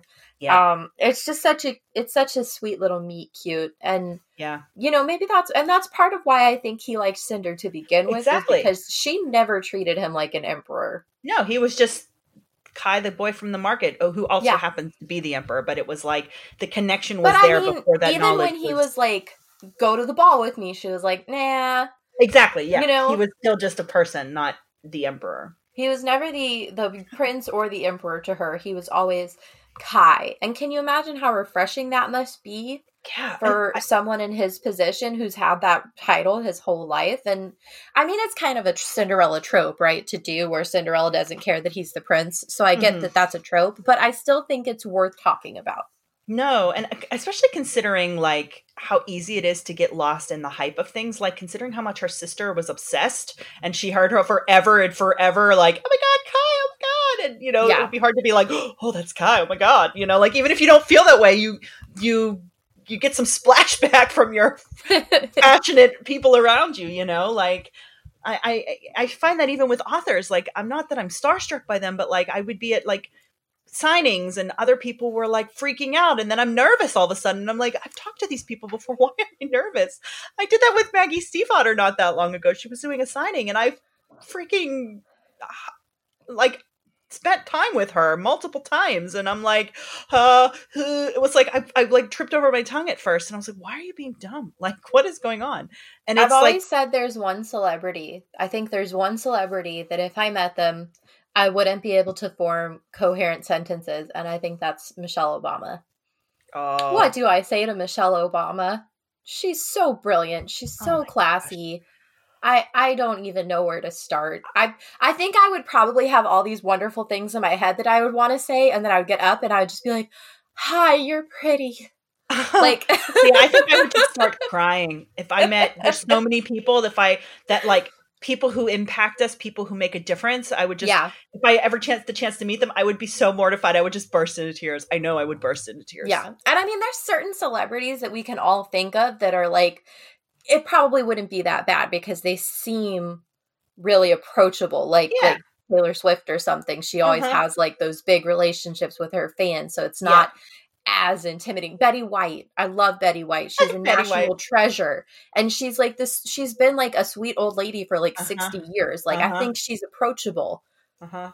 I just Yeah. feel like Mich- I put a, I think I've had Michelle Obama on a pedestal since I was And again, 15. She's really nice, and I think she would be approachable. I think she'd be great to chat with, but Yeah. you would lose your shit, is what you're saying. I would, I, yeah, I absolutely. totally get it because Um, I think my husband would be like that with Elizabeth Banks. He absolutely adores her. That's like his celebrity crush. yeah, she's pretty great too. She's so cute, right? He, I think, what does he call? Cute as a button. Yeah, she he really think- is. He thinks she's cute as a button. Yeah, God, it's gotta Uh. be so weird being a celebrity. It's gotta be so weird, like that you can't have normal interactions with most people you meet because everyone's like, Oh. How hard that would be to just be walking down. First of all, you can't even walk down the street. Then, second Yeah, of all, if you do go out anywhere, everyone's losing their minds over your existence, and you're just like, I just want to buy some pasta. Like, I don't, I mean, I don't, you know, I don't. So when I Oh. went to the North Texas Teen Book Festival, I went as Bethanie from Prince Kai Fan Pod. Like I had a T-shirt, I had little cards with my name on it, Yeah, like that said like Prince Kai Fan Pod and stuff like that. And I told everybody on social media that I was going to be there, and I was like, "This is a networking opportunity," you know. Mhm. yeah, no, that's great. Um, I was genuinely surprised. I genuinely thought I was going to spend the whole day like trying to get people to talk to me and they would just be like, "Uh huh," and like turn around, right? I must have met 30 people that loved the podcast, knew about the podcast. One girl overheard me talking and recognized my voice. She asked for my autograph. I got a picture with her and her mom and her little sister. Like, How cute. Oh, it was amazing. It was absolutely amazing. It was probably the most surreal experience of my entire life. Because Yeah. I honestly, seriously, and everybody listening, I love you so much. I can't believe this many people want to listen to me ramble on about books. but I remember, like, great. I remember calling my husband when I got back to the hotel that night, and he was like, How did it go? And I told him everything, and he was like, I'm married to a celebrity. And like the next day, we went out to, I think we went to the grocery store the next day or something. And someone was like on their phone in, in the parking lot. And he was like, It's the paparazzi. Watch out, Bethanie. I'll save you. Like, because we're just like goofy people. But That's but that's so cute. Something similar happened to me. I I mean I've I've had it where I've been at events and someone was like, "Oh, you're the calendar person." I was like, "Yeah." They're like, "Oh, cool. You're the one who did all the author pictures." I was like, "Yeah." But then I mm. had my aunt's business partner was talking with a friend and her daughter like was like Lauren and her was like yeah they're like Lauren who did the, the photos and I guess she like screamed and jumped up and down and I was and, and her and her business partner was like, I had no idea. She like was in awe. She's like, I had no idea like you were a thing. I was like, I mean, it's a very small niche of like fantasy nerds. exactly. Like, it's a small but- niche, so you don't expect it to have Yeah. as big of an impact. and it was funny because like next they're in Cleveland and so and it's two hours away from me. So next time I was out visiting my aunt, I I arranged to meet her. This girl, she was like uh, late teens at the time. And I brought her a bunch of swag from calendar stuff, extra stuff, and she was like emotional. And like her sister was there, they were just so excited to talk books. And we're we're now like Facebook buddies because she's like reads great fantasy, and we'll often talk books. And it's like it's really fun. But I was I was a little not overwhelmed, but like taken aback, just like, oh my gosh. But but that's how my friend, my aunt's business partner was too. She just could not believe the girl was screaming, and because she had met, she like knew me, and I was like, it's I just can't It's imagine that times like a gazillion. You know what I mean? Like, it's always interesting when you realize that you're making an impact, like when you never Mm. thought that you were, and then you realize you are. Because I also Yeah. had, I had a, a mom email me a few months back. Her daughter had gone through a really bad depression because of the pandemic. yeah, and um, her mom sent me this like four paragraph email about how amazing the podcast had been for her and how it helped her like have something to focus on and it gave her a community to be a part of and she joined the patreon great. so now she's a part of that and we have all these like really cool group chats that we do for the patreon so now she was able to like make friends and socialize in that environment and Mm. i started crying i felt so overwhelmed by the fact that I was able to help someone in any small way. because Um, that's it, right? You start this because it sounds fun to you, and you're yeah, like, if I get two people that listen, cool, because it's like I just like this weird nerdy thing, and I want to talk about it with other people. And then when people actually go, "Wow, that was really cool," or "I connected with what you said," or you know, they like appreciate you for bringing that. I've had that. That's what I've gotten the most is people appreciating me for talking with these authors and sharing their stories with the public. You know, and just like getting insight into people that we respect as you know creatives and as storytellers. That so they're just and it's like, always "It's interesting cool." because you know when I think about it out loud, it's like, man, a lot of people tune in every week to hear me spaz about a book series. You know, and and I even have like a Patreon team that I get to geek out even more with. I just did like a two hour episode for Patreon and Pride and Prejudice where we literally were just like, oh my God, and then I love this part, and then I love this part for like two hours. Mm, But it's it gives you an opportunity to make friends. I have Yeah. friends that I've made because of this podcast. mhm, Um, and they're genuine friends. And mhm. for me, especially being a military wife, we move a lot. And it's really hard to make friends as a grown up. Okay. But the world is small with the with social media and the internet and and I have- delightfully small. yes, it is. I genuinely have good friends that I talk to almost daily that are like bookstagrammers that I've met from Yes, being online. absolutely. I have like and you want to talk about a mood board? Bookstagram itself yep, is it's like mood a whole mood board. Yep, the whole thing.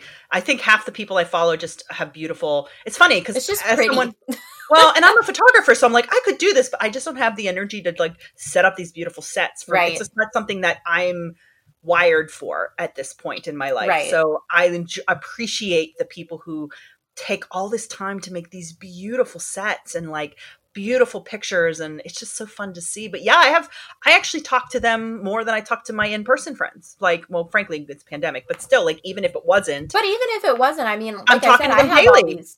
Yeah, Yep. I have all. I have this group chat with my Patreon members, and Yep. we literally talk every single day, even if Yep. it's just like a meme that somebody sends, you know. And and what's to bring it back to the to the Lunar Chronicles? What's really amazing about that and really sad about that is that Kai doesn't even have that as an outlet. He doesn't even have the outlet of like a random internet friend that he can text. He doesn't have anybody his own age Mm, anywhere around him at all.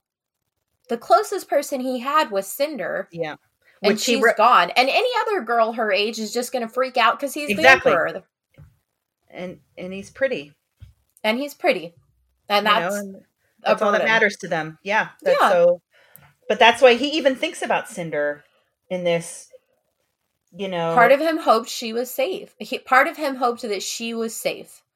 That he could, and he couldn't tell Torin. He can't tell Torin that he's still looking for Selene. He can't tell anyone that he's terrified, but he definitely can't tell Torin that he hopes Cinder is safe. yeah, yeah, which is really sad. That breaks my heart. lonely. Yeah, it's very, it's very sad, especially. And that's why it's nice that someone is thinking of how lonely he must be right now. Mhm. And so she Yeah. gives him motherly advice. She says, Life with Levana is not going to be easy. Yeah. You need to find something that will make you happy. Maybe this garden. yeah, He Something. says he doesn't have the energy to be happy. I mean, I've been there with depression. I would I would put him on a suicide watch. I'm gonna be Yeah. real honest with you. like seriously. That sounds like like the melancholy of depression, like the stuff you said that mom wrote you about with that girl. Like that's Yep. a lot of people. I struggled earlier this year with it. I was just like, what am I doing? I'm I'm non-essential. I'm an artist. I'm uh, you know what am it, I? it can be a very overwhelming thing and i'm sure we've all dealt up. with a lot of it especially in the last year yeah, um not even just with the pandemic there's there's so many horrible things going on in the world and I on saw. top of that huh Go ahead. i was gonna say and on top of that now we're all stuck at home we don't even have yeah. we can't even like walk around target with a latte Uh-huh. uh that's one of my favorite things i used to do is i would just get like a starbucks and walk around target for no reason Yeah. I no, I was going to say, you know how like Facebook shows you memories. I had Yeah. the memory. I had the memory of like, um, Ross from Friends doing the double fist, basically screw you, and it was for the end of Oh. 2017. It was like screw you, 2017. This is the worst, and I was like, let's oh my go god. back to 2017 We only knew.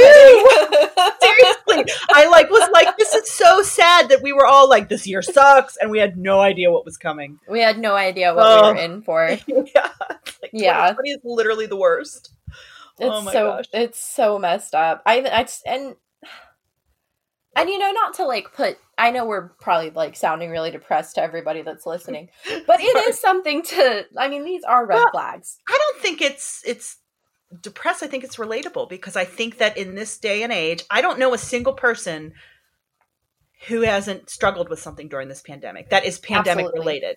Whether it's like you're at home with all your kids and you have to work and you're overwhelmed, or you're isolated and you're depressed because you're alone. It's like there, there's all these Or because you lost your job and now you have to worry about how to feed your family, and how to keep the electricity on. I a mean, million options of of struggle and emotional challenges, and so or maybe maybe you didn't lose your job. Maybe you're an essential worker and you have to be terrified every time you leave the Yep. house. literally both sides it's like it sucks for everybody like It it, really it just does. sucks for everybody And and that's why it's it's nice to have stuff like this. yeah exactly where you can still this is a nice you know if you're gonna be self-isolated 2020 is not a bad year to do it. Can you think of i self-isolating in 1980 no. I mean we literally you can't even binge watch tv because they'll shut it off at midnight with the national anthem. So and everybody who's really young has no idea what i'm talking about and i'm sorry but a million years ago uh the tv would be done at midnight they would play the national anthem and it would turn off Mhm. there were no infomercials. There were no cartoons at two o'clock in the morning. It would just turn off. That was it. there just wasn't tv yeah There just wasn't TV. And unless you were rich enough to have a VCR and a bunch of videotapes, that was it. So, for those of us who read books, it's really not that bad, right? Because we'll just read our books. But it's still, I mean, we have the internet, we have streaming services, we oh my have, gosh. we have, you can basically have streaming services for books. There's Scribd, there's Audible, there's Kindle Yep. Unlimited. I mean, we don't even have to leave our house. Someone will deliver our groceries to the front door if we want. Mhm. So, if you're going to be self isolated, 2020 is not a bad year to do it. yeah. It's just still shitty because you're self isolated. It isolated. still sucks. Yeah, it still Yeah. sucks. And we have a Yeah. lot to be grateful for, and I am grateful for them. But that doesn't mean I don't have any complaints. Exactly. And so like it's funny because you're saying like I, you you were feeling I don't want to say self-conscious but you made you were aware like wow we're actually sounding kind of down here but it's it's also because we're in Kai's head in this chapter and he is He We're has a lot that. to be upset about. you know well like we can well, I relate just, in I'm, a way. I'm saying like it's down because there's just a lot of red flags here about Kai, Mhm. That's what I mean. and I yeah. don't think enough people are worried about him.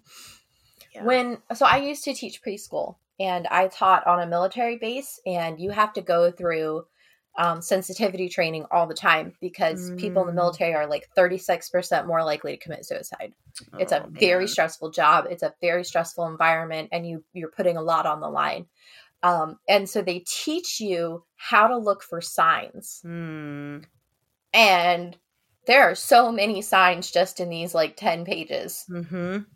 And Yeah. it makes me so nervous. It makes me so worried. Like we know it's a YA book; he's probably not going down that path, but somebody should be worried about him, and I'm kind of sad.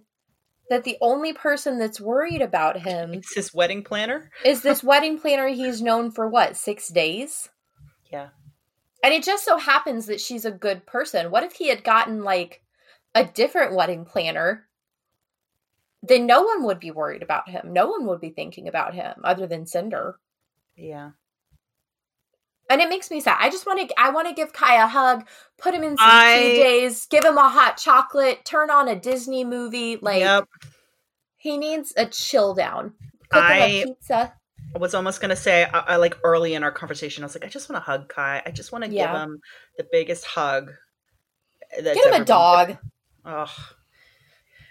Just dogs him, dogs will love you get him a dog just give him, something yeah, some sort Yeah. of emotional support, and to show. and I like her alone. idea. I like her idea of, you know, taking care of the taking care of the garden and having Well- something to focus on. Yeah, and he, I mean, and her comment is kind of long game. Like it is literally like, once you're with Levana, this is really gonna suck. Like it's not. yeah. it's crappy now, but it's it's only to get crappier. So how are you going to cope as a person? You know, like Well, and we haven't even gotten to the worst thing that he thinks. He starts thinking about how he he should he can look forward to things. He starts thinking, well, she'll sign the treaty, we'll get the antidote, but I won't have Cinder. He thinks he can look forward to a premature death Mhm. that will prevent him from having to do dances with Levana. Seriously, you guys, that's some tough. Kai is fantasizing positively about dying young just because he doesn't want to be with Levana. That's terrifying. Yeah. It's That really it, that's genuinely disturbing. That boy needs a lot more than just a hug. yeah. It, it's just, you know, it's almost like he's so busy now that he. This is the first time he's really let himself stop and think these things too. It's almost like Yeah. his being busy is is good in that sense because it's doesn't distract him and he can't actually feel emotions as much even though he can he gets angry and he's sad and whatever but like this is the quiet is where it's hard you know and this and we've a- all been there, right? yeah and this is a When you time just where can't let it be quiet. Yeah he's in the garden by himself now and he's just like it's really hitting him kind of what what priya said what's going on him thinking about cinder hoping she's okay doesn't know what's going on with her regrets with that and just what his future holds and it just everything sucks and he's really having a moment you know And he can't stop thinking about Cinder because that's the girl he wanted to be with. yeah And he has this moment where he does think about her and he does smile. Everything that he's going through, everything that we just read in his perspective, and how just genuinely miserable he is. But thinking about Cinder makes him smile. Yeah. He recalls her at the ball and he thinks she's like adorably disheveled.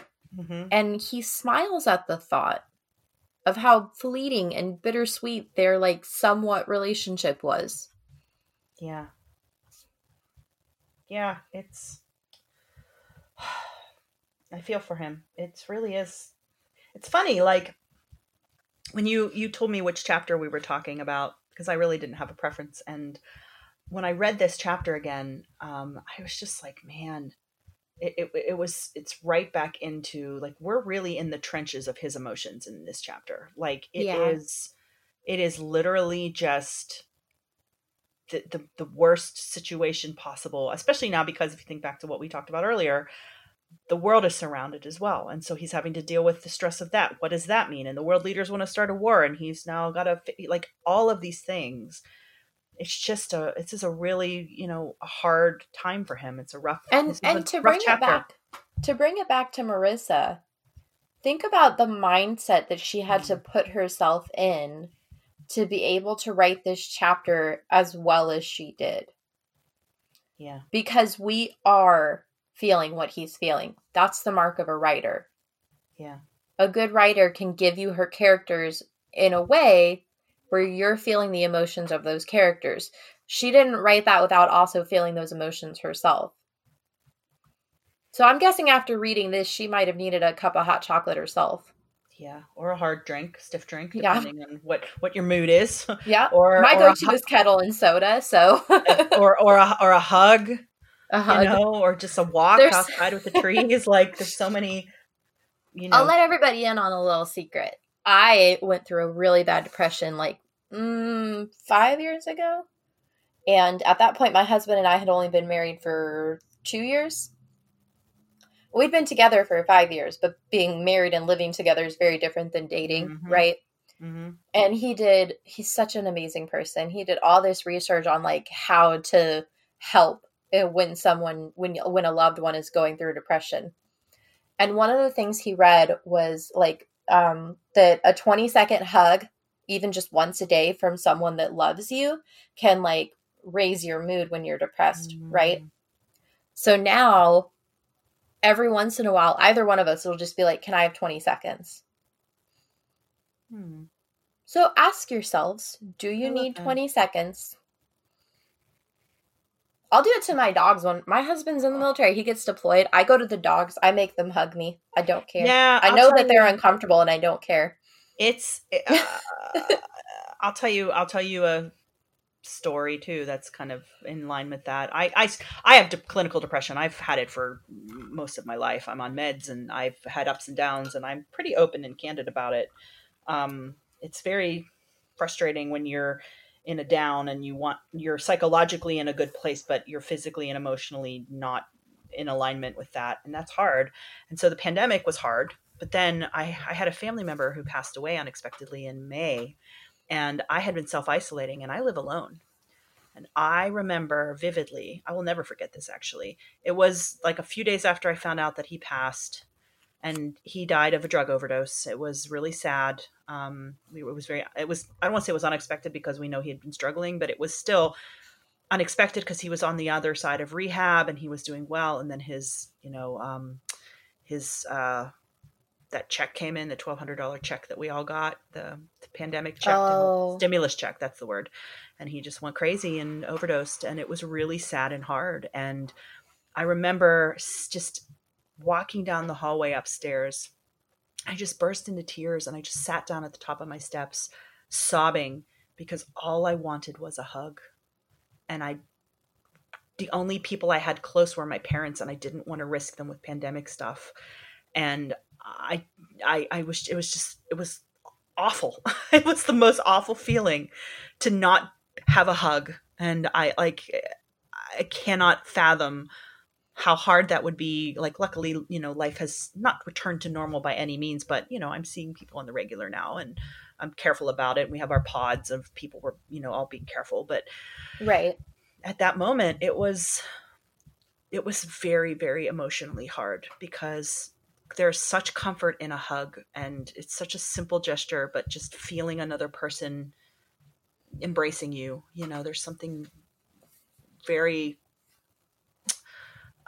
i don't know what the word i'm looking for is Cathartic. just- yeah that's the good word yeah Yeah. Just- and we talked about you. this a few chapters ago with Cress. We talked about my guest and I talked about how Cress has probably never been hugged in her life and she's Yeah. 16.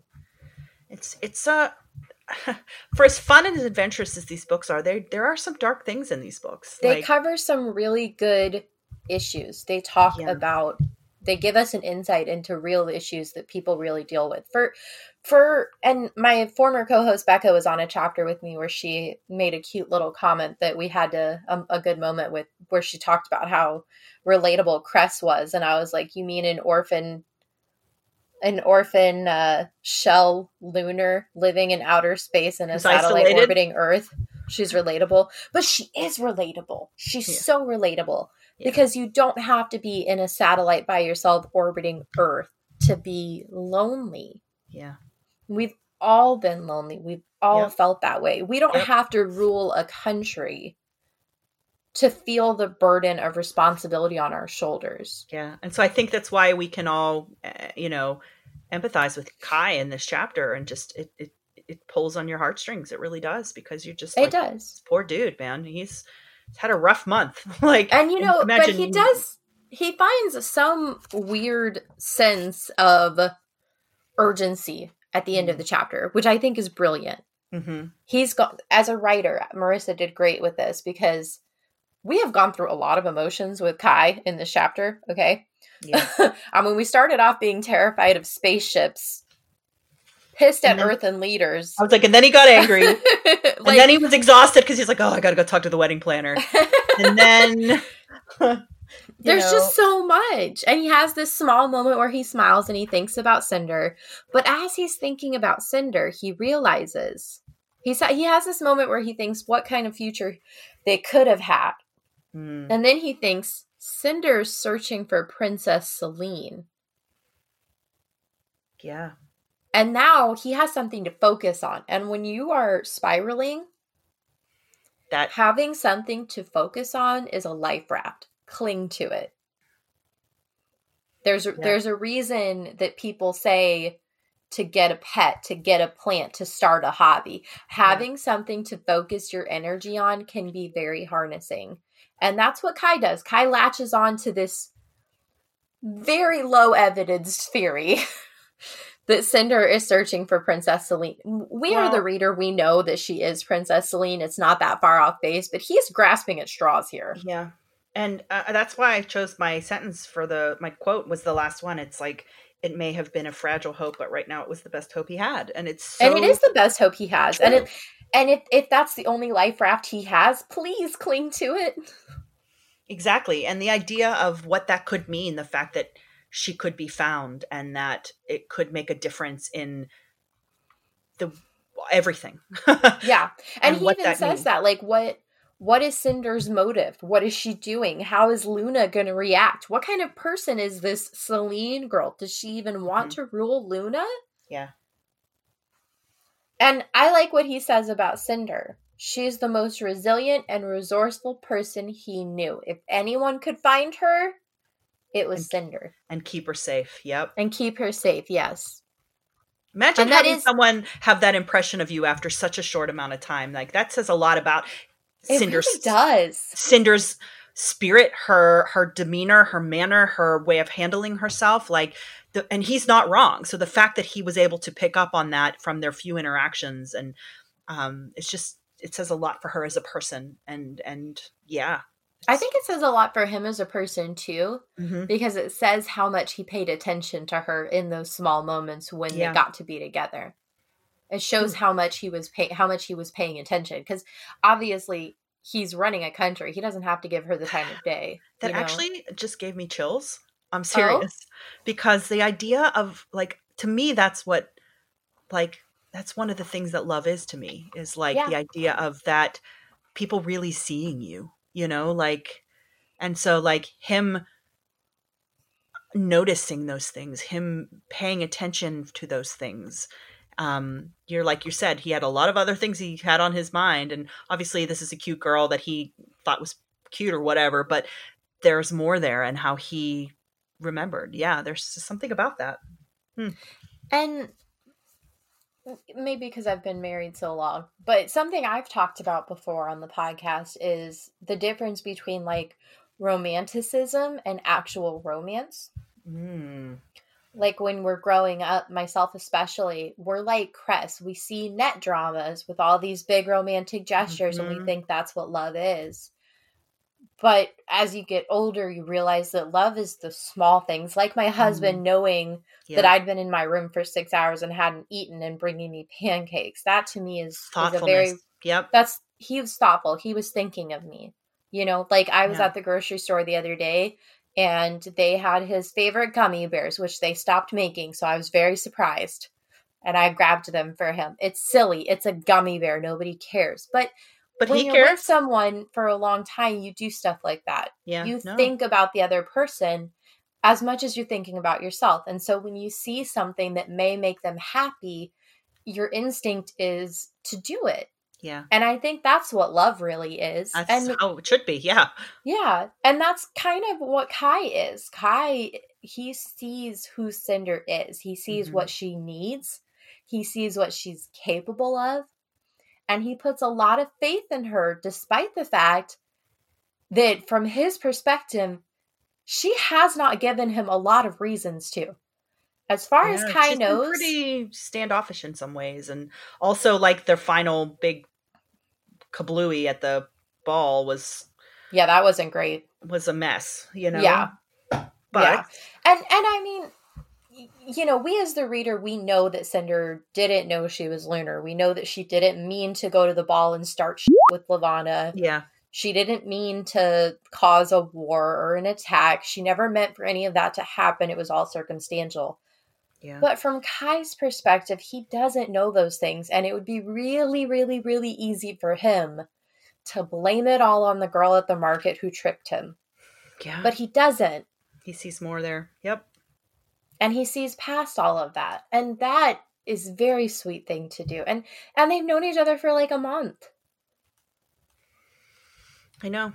I, I can't think of anybody that I knew for a month where I trusted them that much that the fate of my entire country was But- on their shoulders and I was so I was fine, you know? Not even just known them a month, but only a few meetings within that month. It's not like you're with them yeah, all it's not like they spent twenty four seven together. Exactly. It's not like you see them every day for a month. It's like a few specific, vivid moments. And But, you know, I mean- each of those interactions that they had was like what ten minute ten minutes tops. Yeah, but think about it like the stuff with the doctor, the stuff with the the droid, the stuff even from the beginning. Like every every meeting had something that made him Mhm. go, "Ooh," you know, like they they weren't just a normal like, "Oh, hi, I'm Cinder. Okay, nice to meet you." It was like something was happening. Something was done, something was said, something was revealed or implied. Yeah. Um, and it's a lot to put on a relationship. yeah. And think about, think about, think about even just something as like what all of you guys are listening to right now, right? This is the first time Lauren and I are meeting or talking. I know. Other like, than dude, we're other not than me emailing her and going, "Hey, please be on my podcast," and yet you and I are carrying on a perfectly com- Mhm. like comfortable conversation with one another. and candid. We're both kind of like telling things that you don't necessarily tell strangers. Not that I'm we're necessarily feeling private about them, but it's you know usually right, walk up to someone but but like, that's how was your like- depression, stranger? Like you know, like, right, but but we do have that, right? Like humans want Yeah. to give off a good impression Yes. to people, but yes, we don't know each other. I've listened to a couple episodes of your podcast Mhm. and I emailed you and asked you to be on my podcast, and that's about all I know about you. And yet, you and I, like you said, we've been very candid. We've been Mm-hmm. able to hold on this conversation for two hours, go on fun tangents, keep a good camaraderie going. So, it is possible to develop a human connection with strangers. agreed. Yeah. And But I it just, I just wanted to point that out. Well, and again, but that does go back to also saying part of Kai's merit as a person and how he is as you know like he noticed those things and it really did leave a make an impact on him leave a leave a it did. leave a mark you know Yeah, this was a for being a small chapter. There's a lot that happens here. I mean, every chapter has stuff. That's the whole point of right writing. but it. and you know but a lot of times i do two chapters per episode but i think my listeners especially can tell when i do one chapter an Mhm. episode there's a reason yeah, because there's a lot to unpack in this. i mean we're at like two hours probably half of that was us like tangenting off, like, but no still, i keep the tangents But- absolutely. but, can you imagine if i had also been like let's include the other 10 page chapter no, we'd, we'd be, be, like here all night part two. Yeah, and But- for you it, you said pittsburgh so it's 10 o'clock where you are mm-hmm. right yeah. yeah so it's only 9 o'clock my time but i do usually go to bed by 10 so It's all good. I'm I'm good. I'm gonna go have a snack and probably watch some TV or read. Actually, that's a lie. I need to read Addie LaRue because I'm interviewing Victoria Schwab in the days, and I need to finish it before I talk to her so I know what I'm talking about. So but there are again are worse things to do than have a snack and read Addie LaRue for sure. Absolutely. So let's talk about your chapter title. The the song that you picked for this week's title. So it's funny, like, even though I was feeling the emotional stuff towards the latter part of the chapter, the song title that just jumped into my head was Under Pressure by Queen with Bowie. Like, it was just like this song, I was just like, this dude, man, he is feeling it from all sides. And I feel for him. So that was why I picked Under Pressure because I just think Kai is under a lot right now. And I think that that fits even for the other half of the chapter. Oh, too. it does. It's just Yeah. even with the emotional stuff, it's still because that song's more upbeat. Not that that the theme of the song necessarily reflects the theme of the chapter, but just that Right. that idea of him, like he gets it literally on all sides emotionally in this chapter. And like you said, he ran the gamut of emotions. It's because he's being come at from all sides and has to respond. And Absolutely. And I just think- because the song is upbeat doesn't mean it has to stay that way. I mean, we've No. all heard like violin and acoustic version. There's this Yeah. violin acoustic version of Shake It Off by Taylor Swift that'll make you cry. I'm not kidding. Google it. Uh, it's ridiculously sad. that sounds amazing. It's though. so incredibly sad. It like changes the entire tone of the song. It's like this guy in a BB cap and this girl with purple hair playing a violin, and I don't I- know, but it's like heartbreaking. there it's amazing i actually do a there's a i have a folk duet girls singing don't stop believing by journey and it's beautiful and like ethereal and haunting. And i'm like this is not the journey i know but it sounds amazing and it's on my playlist. I listen to it regularly because it's beautiful. So yeah i get that. But yeah no under pressure man it just it was the first song and I, I was fighting to think of something else and i'm like why are you fighting this? This is the song that came to your head and it fits. So yeah. Yeah, and I I often go with that. This song came to my head. I chose A Mother's Love by Jimmy Scott. This song came to my head because of his interactions with Priya. yeah And I uh, in my notebook it's scribbled like in the corner Mother's Love Jimmy question mark Mm. because I couldn't remember his last name. Um but I it I feel Priya as a mother. I love that she is thinking of him. And Kai's mom died, his father died. He hasn't felt the love of a parent in a long time. And I I felt really connected to Priya offering that Mm.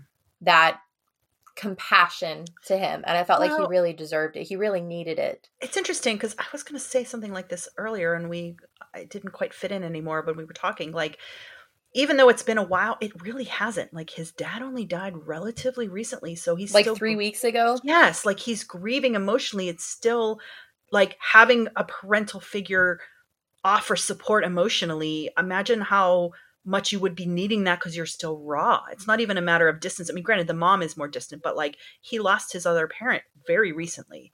And, Yeah. and is literally hasn't even had time to deal with that because he's having to not only run a country but deal with all of the shit that's happening. And so, yeah, that it it, it was well timed by Priya, even though she doesn't necessarily even realize that. Um, or maybe she did. I mean, she's been around, so.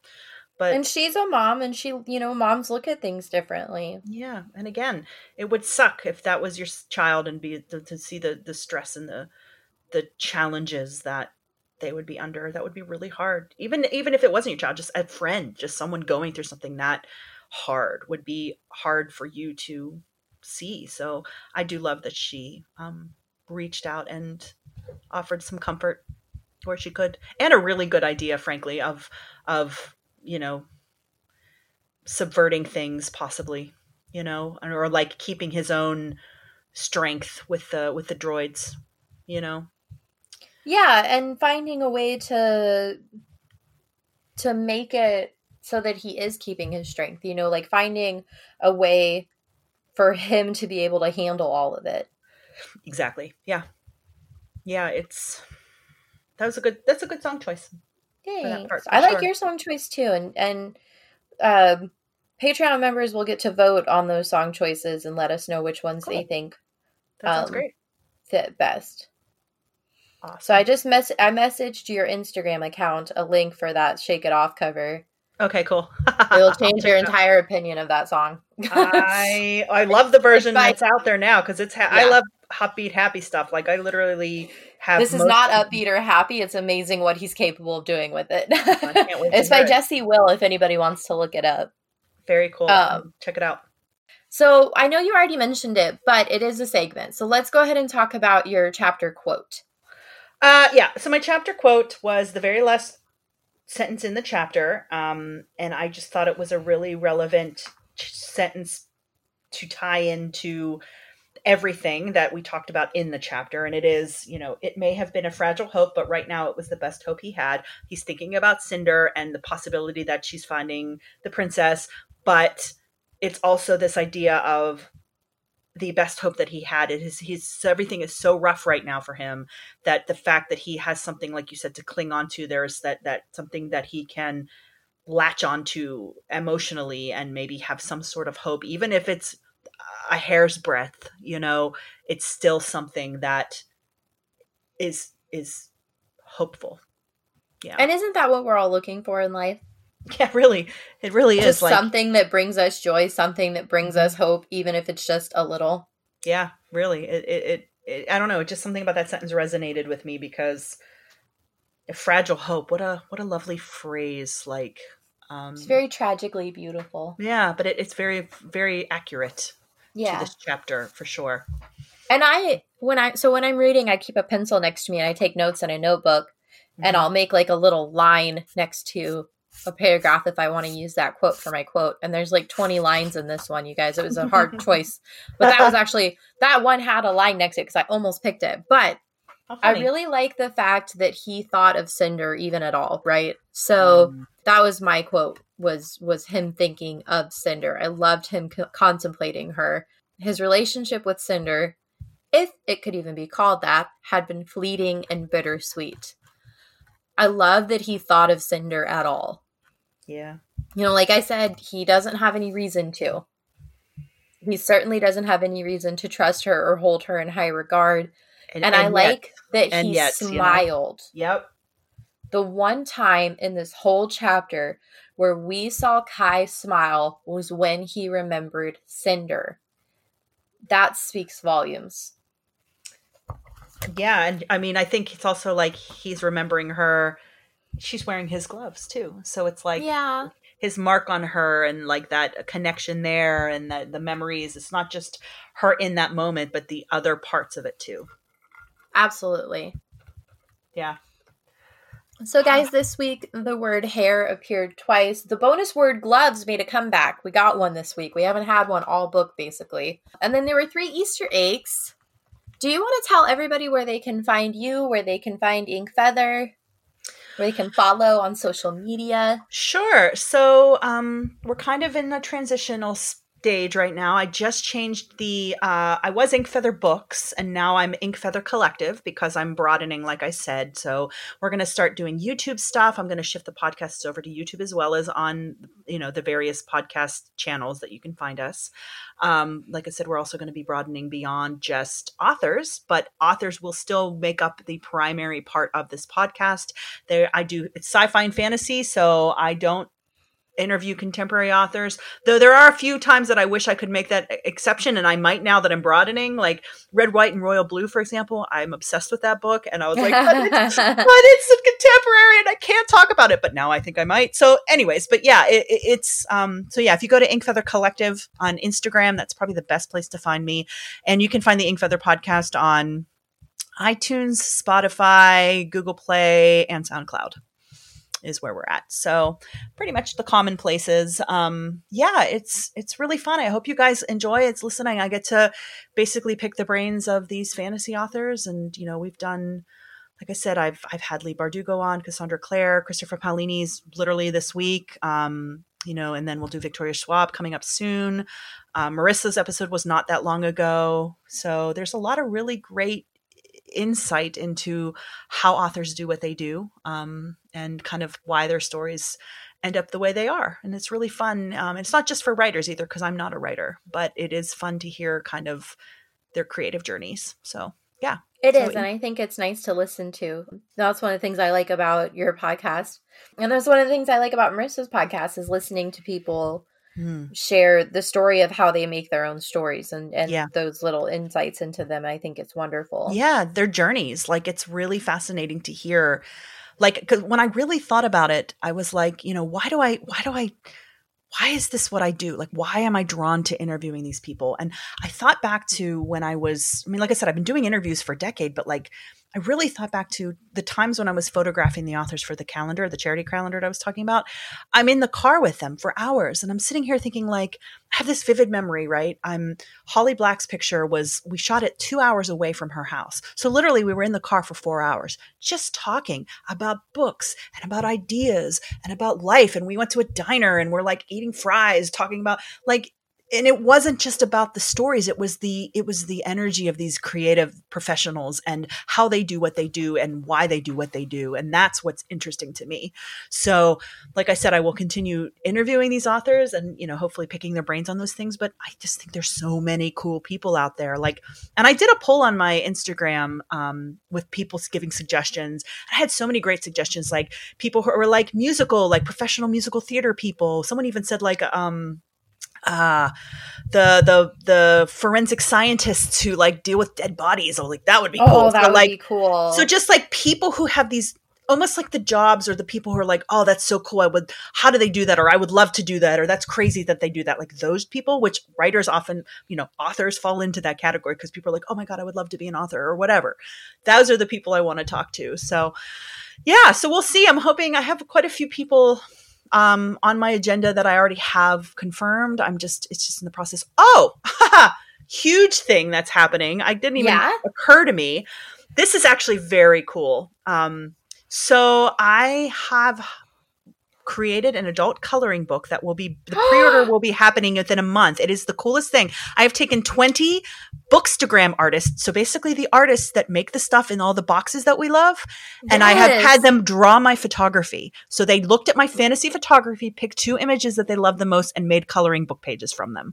It is I need this in my life. it is freaking rad, you guys. Oh my gosh. I am like buzzing with how excited it is. So we have like Rosie Thorns. We have uh hold on, I should actually just pull up the list while we're talking. But like it is just these wonderful. So uh Diana Dworak, Joe Painter, Rosie Thorns, Sally Pham, uh, I Can Draw Things, Cheryl Lee, Gabrielle Raguzzi, Vivian Ginter, Silver Art, Ghost Prince, Amanda Roberts, Neru Sky, um, Phantom Rin, uh, Tara Spruitt, which is Tara Ja, however you say her name, and then Victoria Gray, Michelle Barros, Elizabeth Smith, ours, um, and then uh, Alexandra Kurt, and then Ellen Torrey, who is not a bookstagram artist, but she has half a million followers on Instagram because she draws this like ridiculously beautiful, like happy, bubbly, ethereal, beautiful, fun art. And I was just like, I love your stuff. Do you want to do this? She's like, okay. So I got it's so cool. So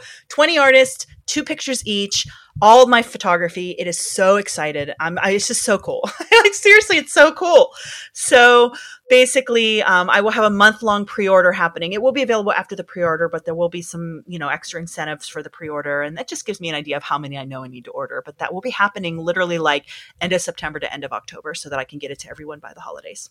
Well, remind me when it comes out closer. I'll make sure that I tell I remind everyone to go get it and pre-order it and stuff because I'm excited. Yeah, absolutely. Yeah, I'm really it's very very cool. So, yeah, please please support that. It won't be outrageously expensive and I will have a digital copy available for people maybe who are overseas who don't want to pay for the shipping if they don't want to if they're like, "Oh, I can't afford the total combined." You can do the digital version and which is great also cuz then you can print as many as you want. and color it a million times. So yes.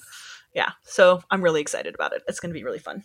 Yeah, yeah. I'm excited for it. I'm I'm looking forward to to getting to see all of it because I can just imagine how beautiful it's gonna be. Yeah, so it's weird. Like I was listing their names, but I'm like, most people probably know these people by their Instagram handles, which don't always line up with their names.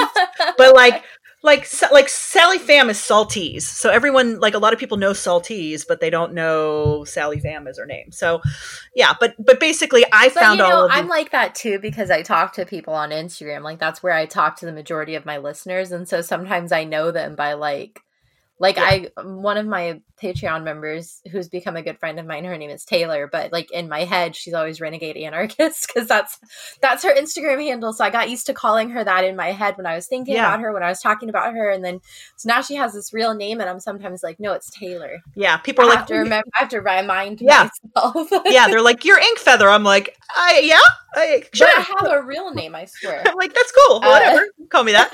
um yeah no it, it's it was but seriously i found all these artists because like everyone else i follow book boxes and i found their beautiful art and i was just amazed and then i Mm-hmm. followed their feed and then this is a project i'd wanted to work on for a few years and when it finally came together i was going to initially just have one artist do it all because a lot of the coloring books like marissa's like the sarah j maas one they're one artist but then I was Yeah. like, screw that man there's so much beautiful art and There Frankly, is. collaboration is my favorite thing ever like it is literally my favorite thing to do because i think that working together you learn from each other. It makes you better artists. It makes you better creatives. It makes you it's just really fun to blend your creative energy that way. And so it literally i mean the amount of emotions of people being like this is so beautiful and then i'm like but yours is so beautiful and we're all supporting each other. And it's just such, and it's such an international project too. There are people from the US and Canada, but also we have Brazil, we have Singapore, we have the Ukraine, we have Italy, we have the uh, the UK, we have uh, the Republic of Georgia. Like off the top of my head, those are who I'm thinking of. Like it is literally an international project. So I'm very excited about it, and I hope you guys will check it out and maybe support it. yeah, I'm excited about it too, and I'm definitely gonna make sure I buy one. Okay, cool, awesome. Yay! So next time, guys, read uh, chapters 20 and 21. And next week, I'm going to have Leah back from YA Book Chat. So remember that if you have suggestions for her books to cover on her podcast, you can send them to me and I will pass them along. Um, In the meantime, guys, follow on Instagram, follow Ink Feather, rate, review, and subscribe. Check out the Patreon if you want to uh, have an opportunity to be a guest on an episode with me and more fun perks like my two hour Pride and Prejudice episode of Geeking Out. Until next time, everyone, please stay safe, stay healthy, and don't get glamored. Bye. Passages read for you today are from Cress by Marissa Meyer. This podcast is hosted and produced by Bethanie Finger. Today's special guest was Lauren from Ink Feather Podcast. The intro outro music was composed by Emma Pavvo, and the logo art was created by Angela Wong. Thank you for listening.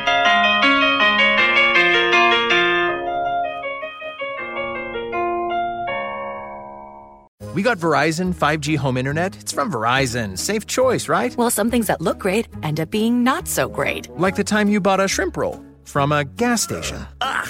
Or when you bought that used sports car. what about when we got Billy that drum set? The point is, Verizon 5G home internet sounded great. But turned out to be something else. And we deserve fast, reliable internet. We deserve Xfinity. It's time for better internet. Switch to Xfinity. Learn more at xfinity.com slash Verizon 5G Facts.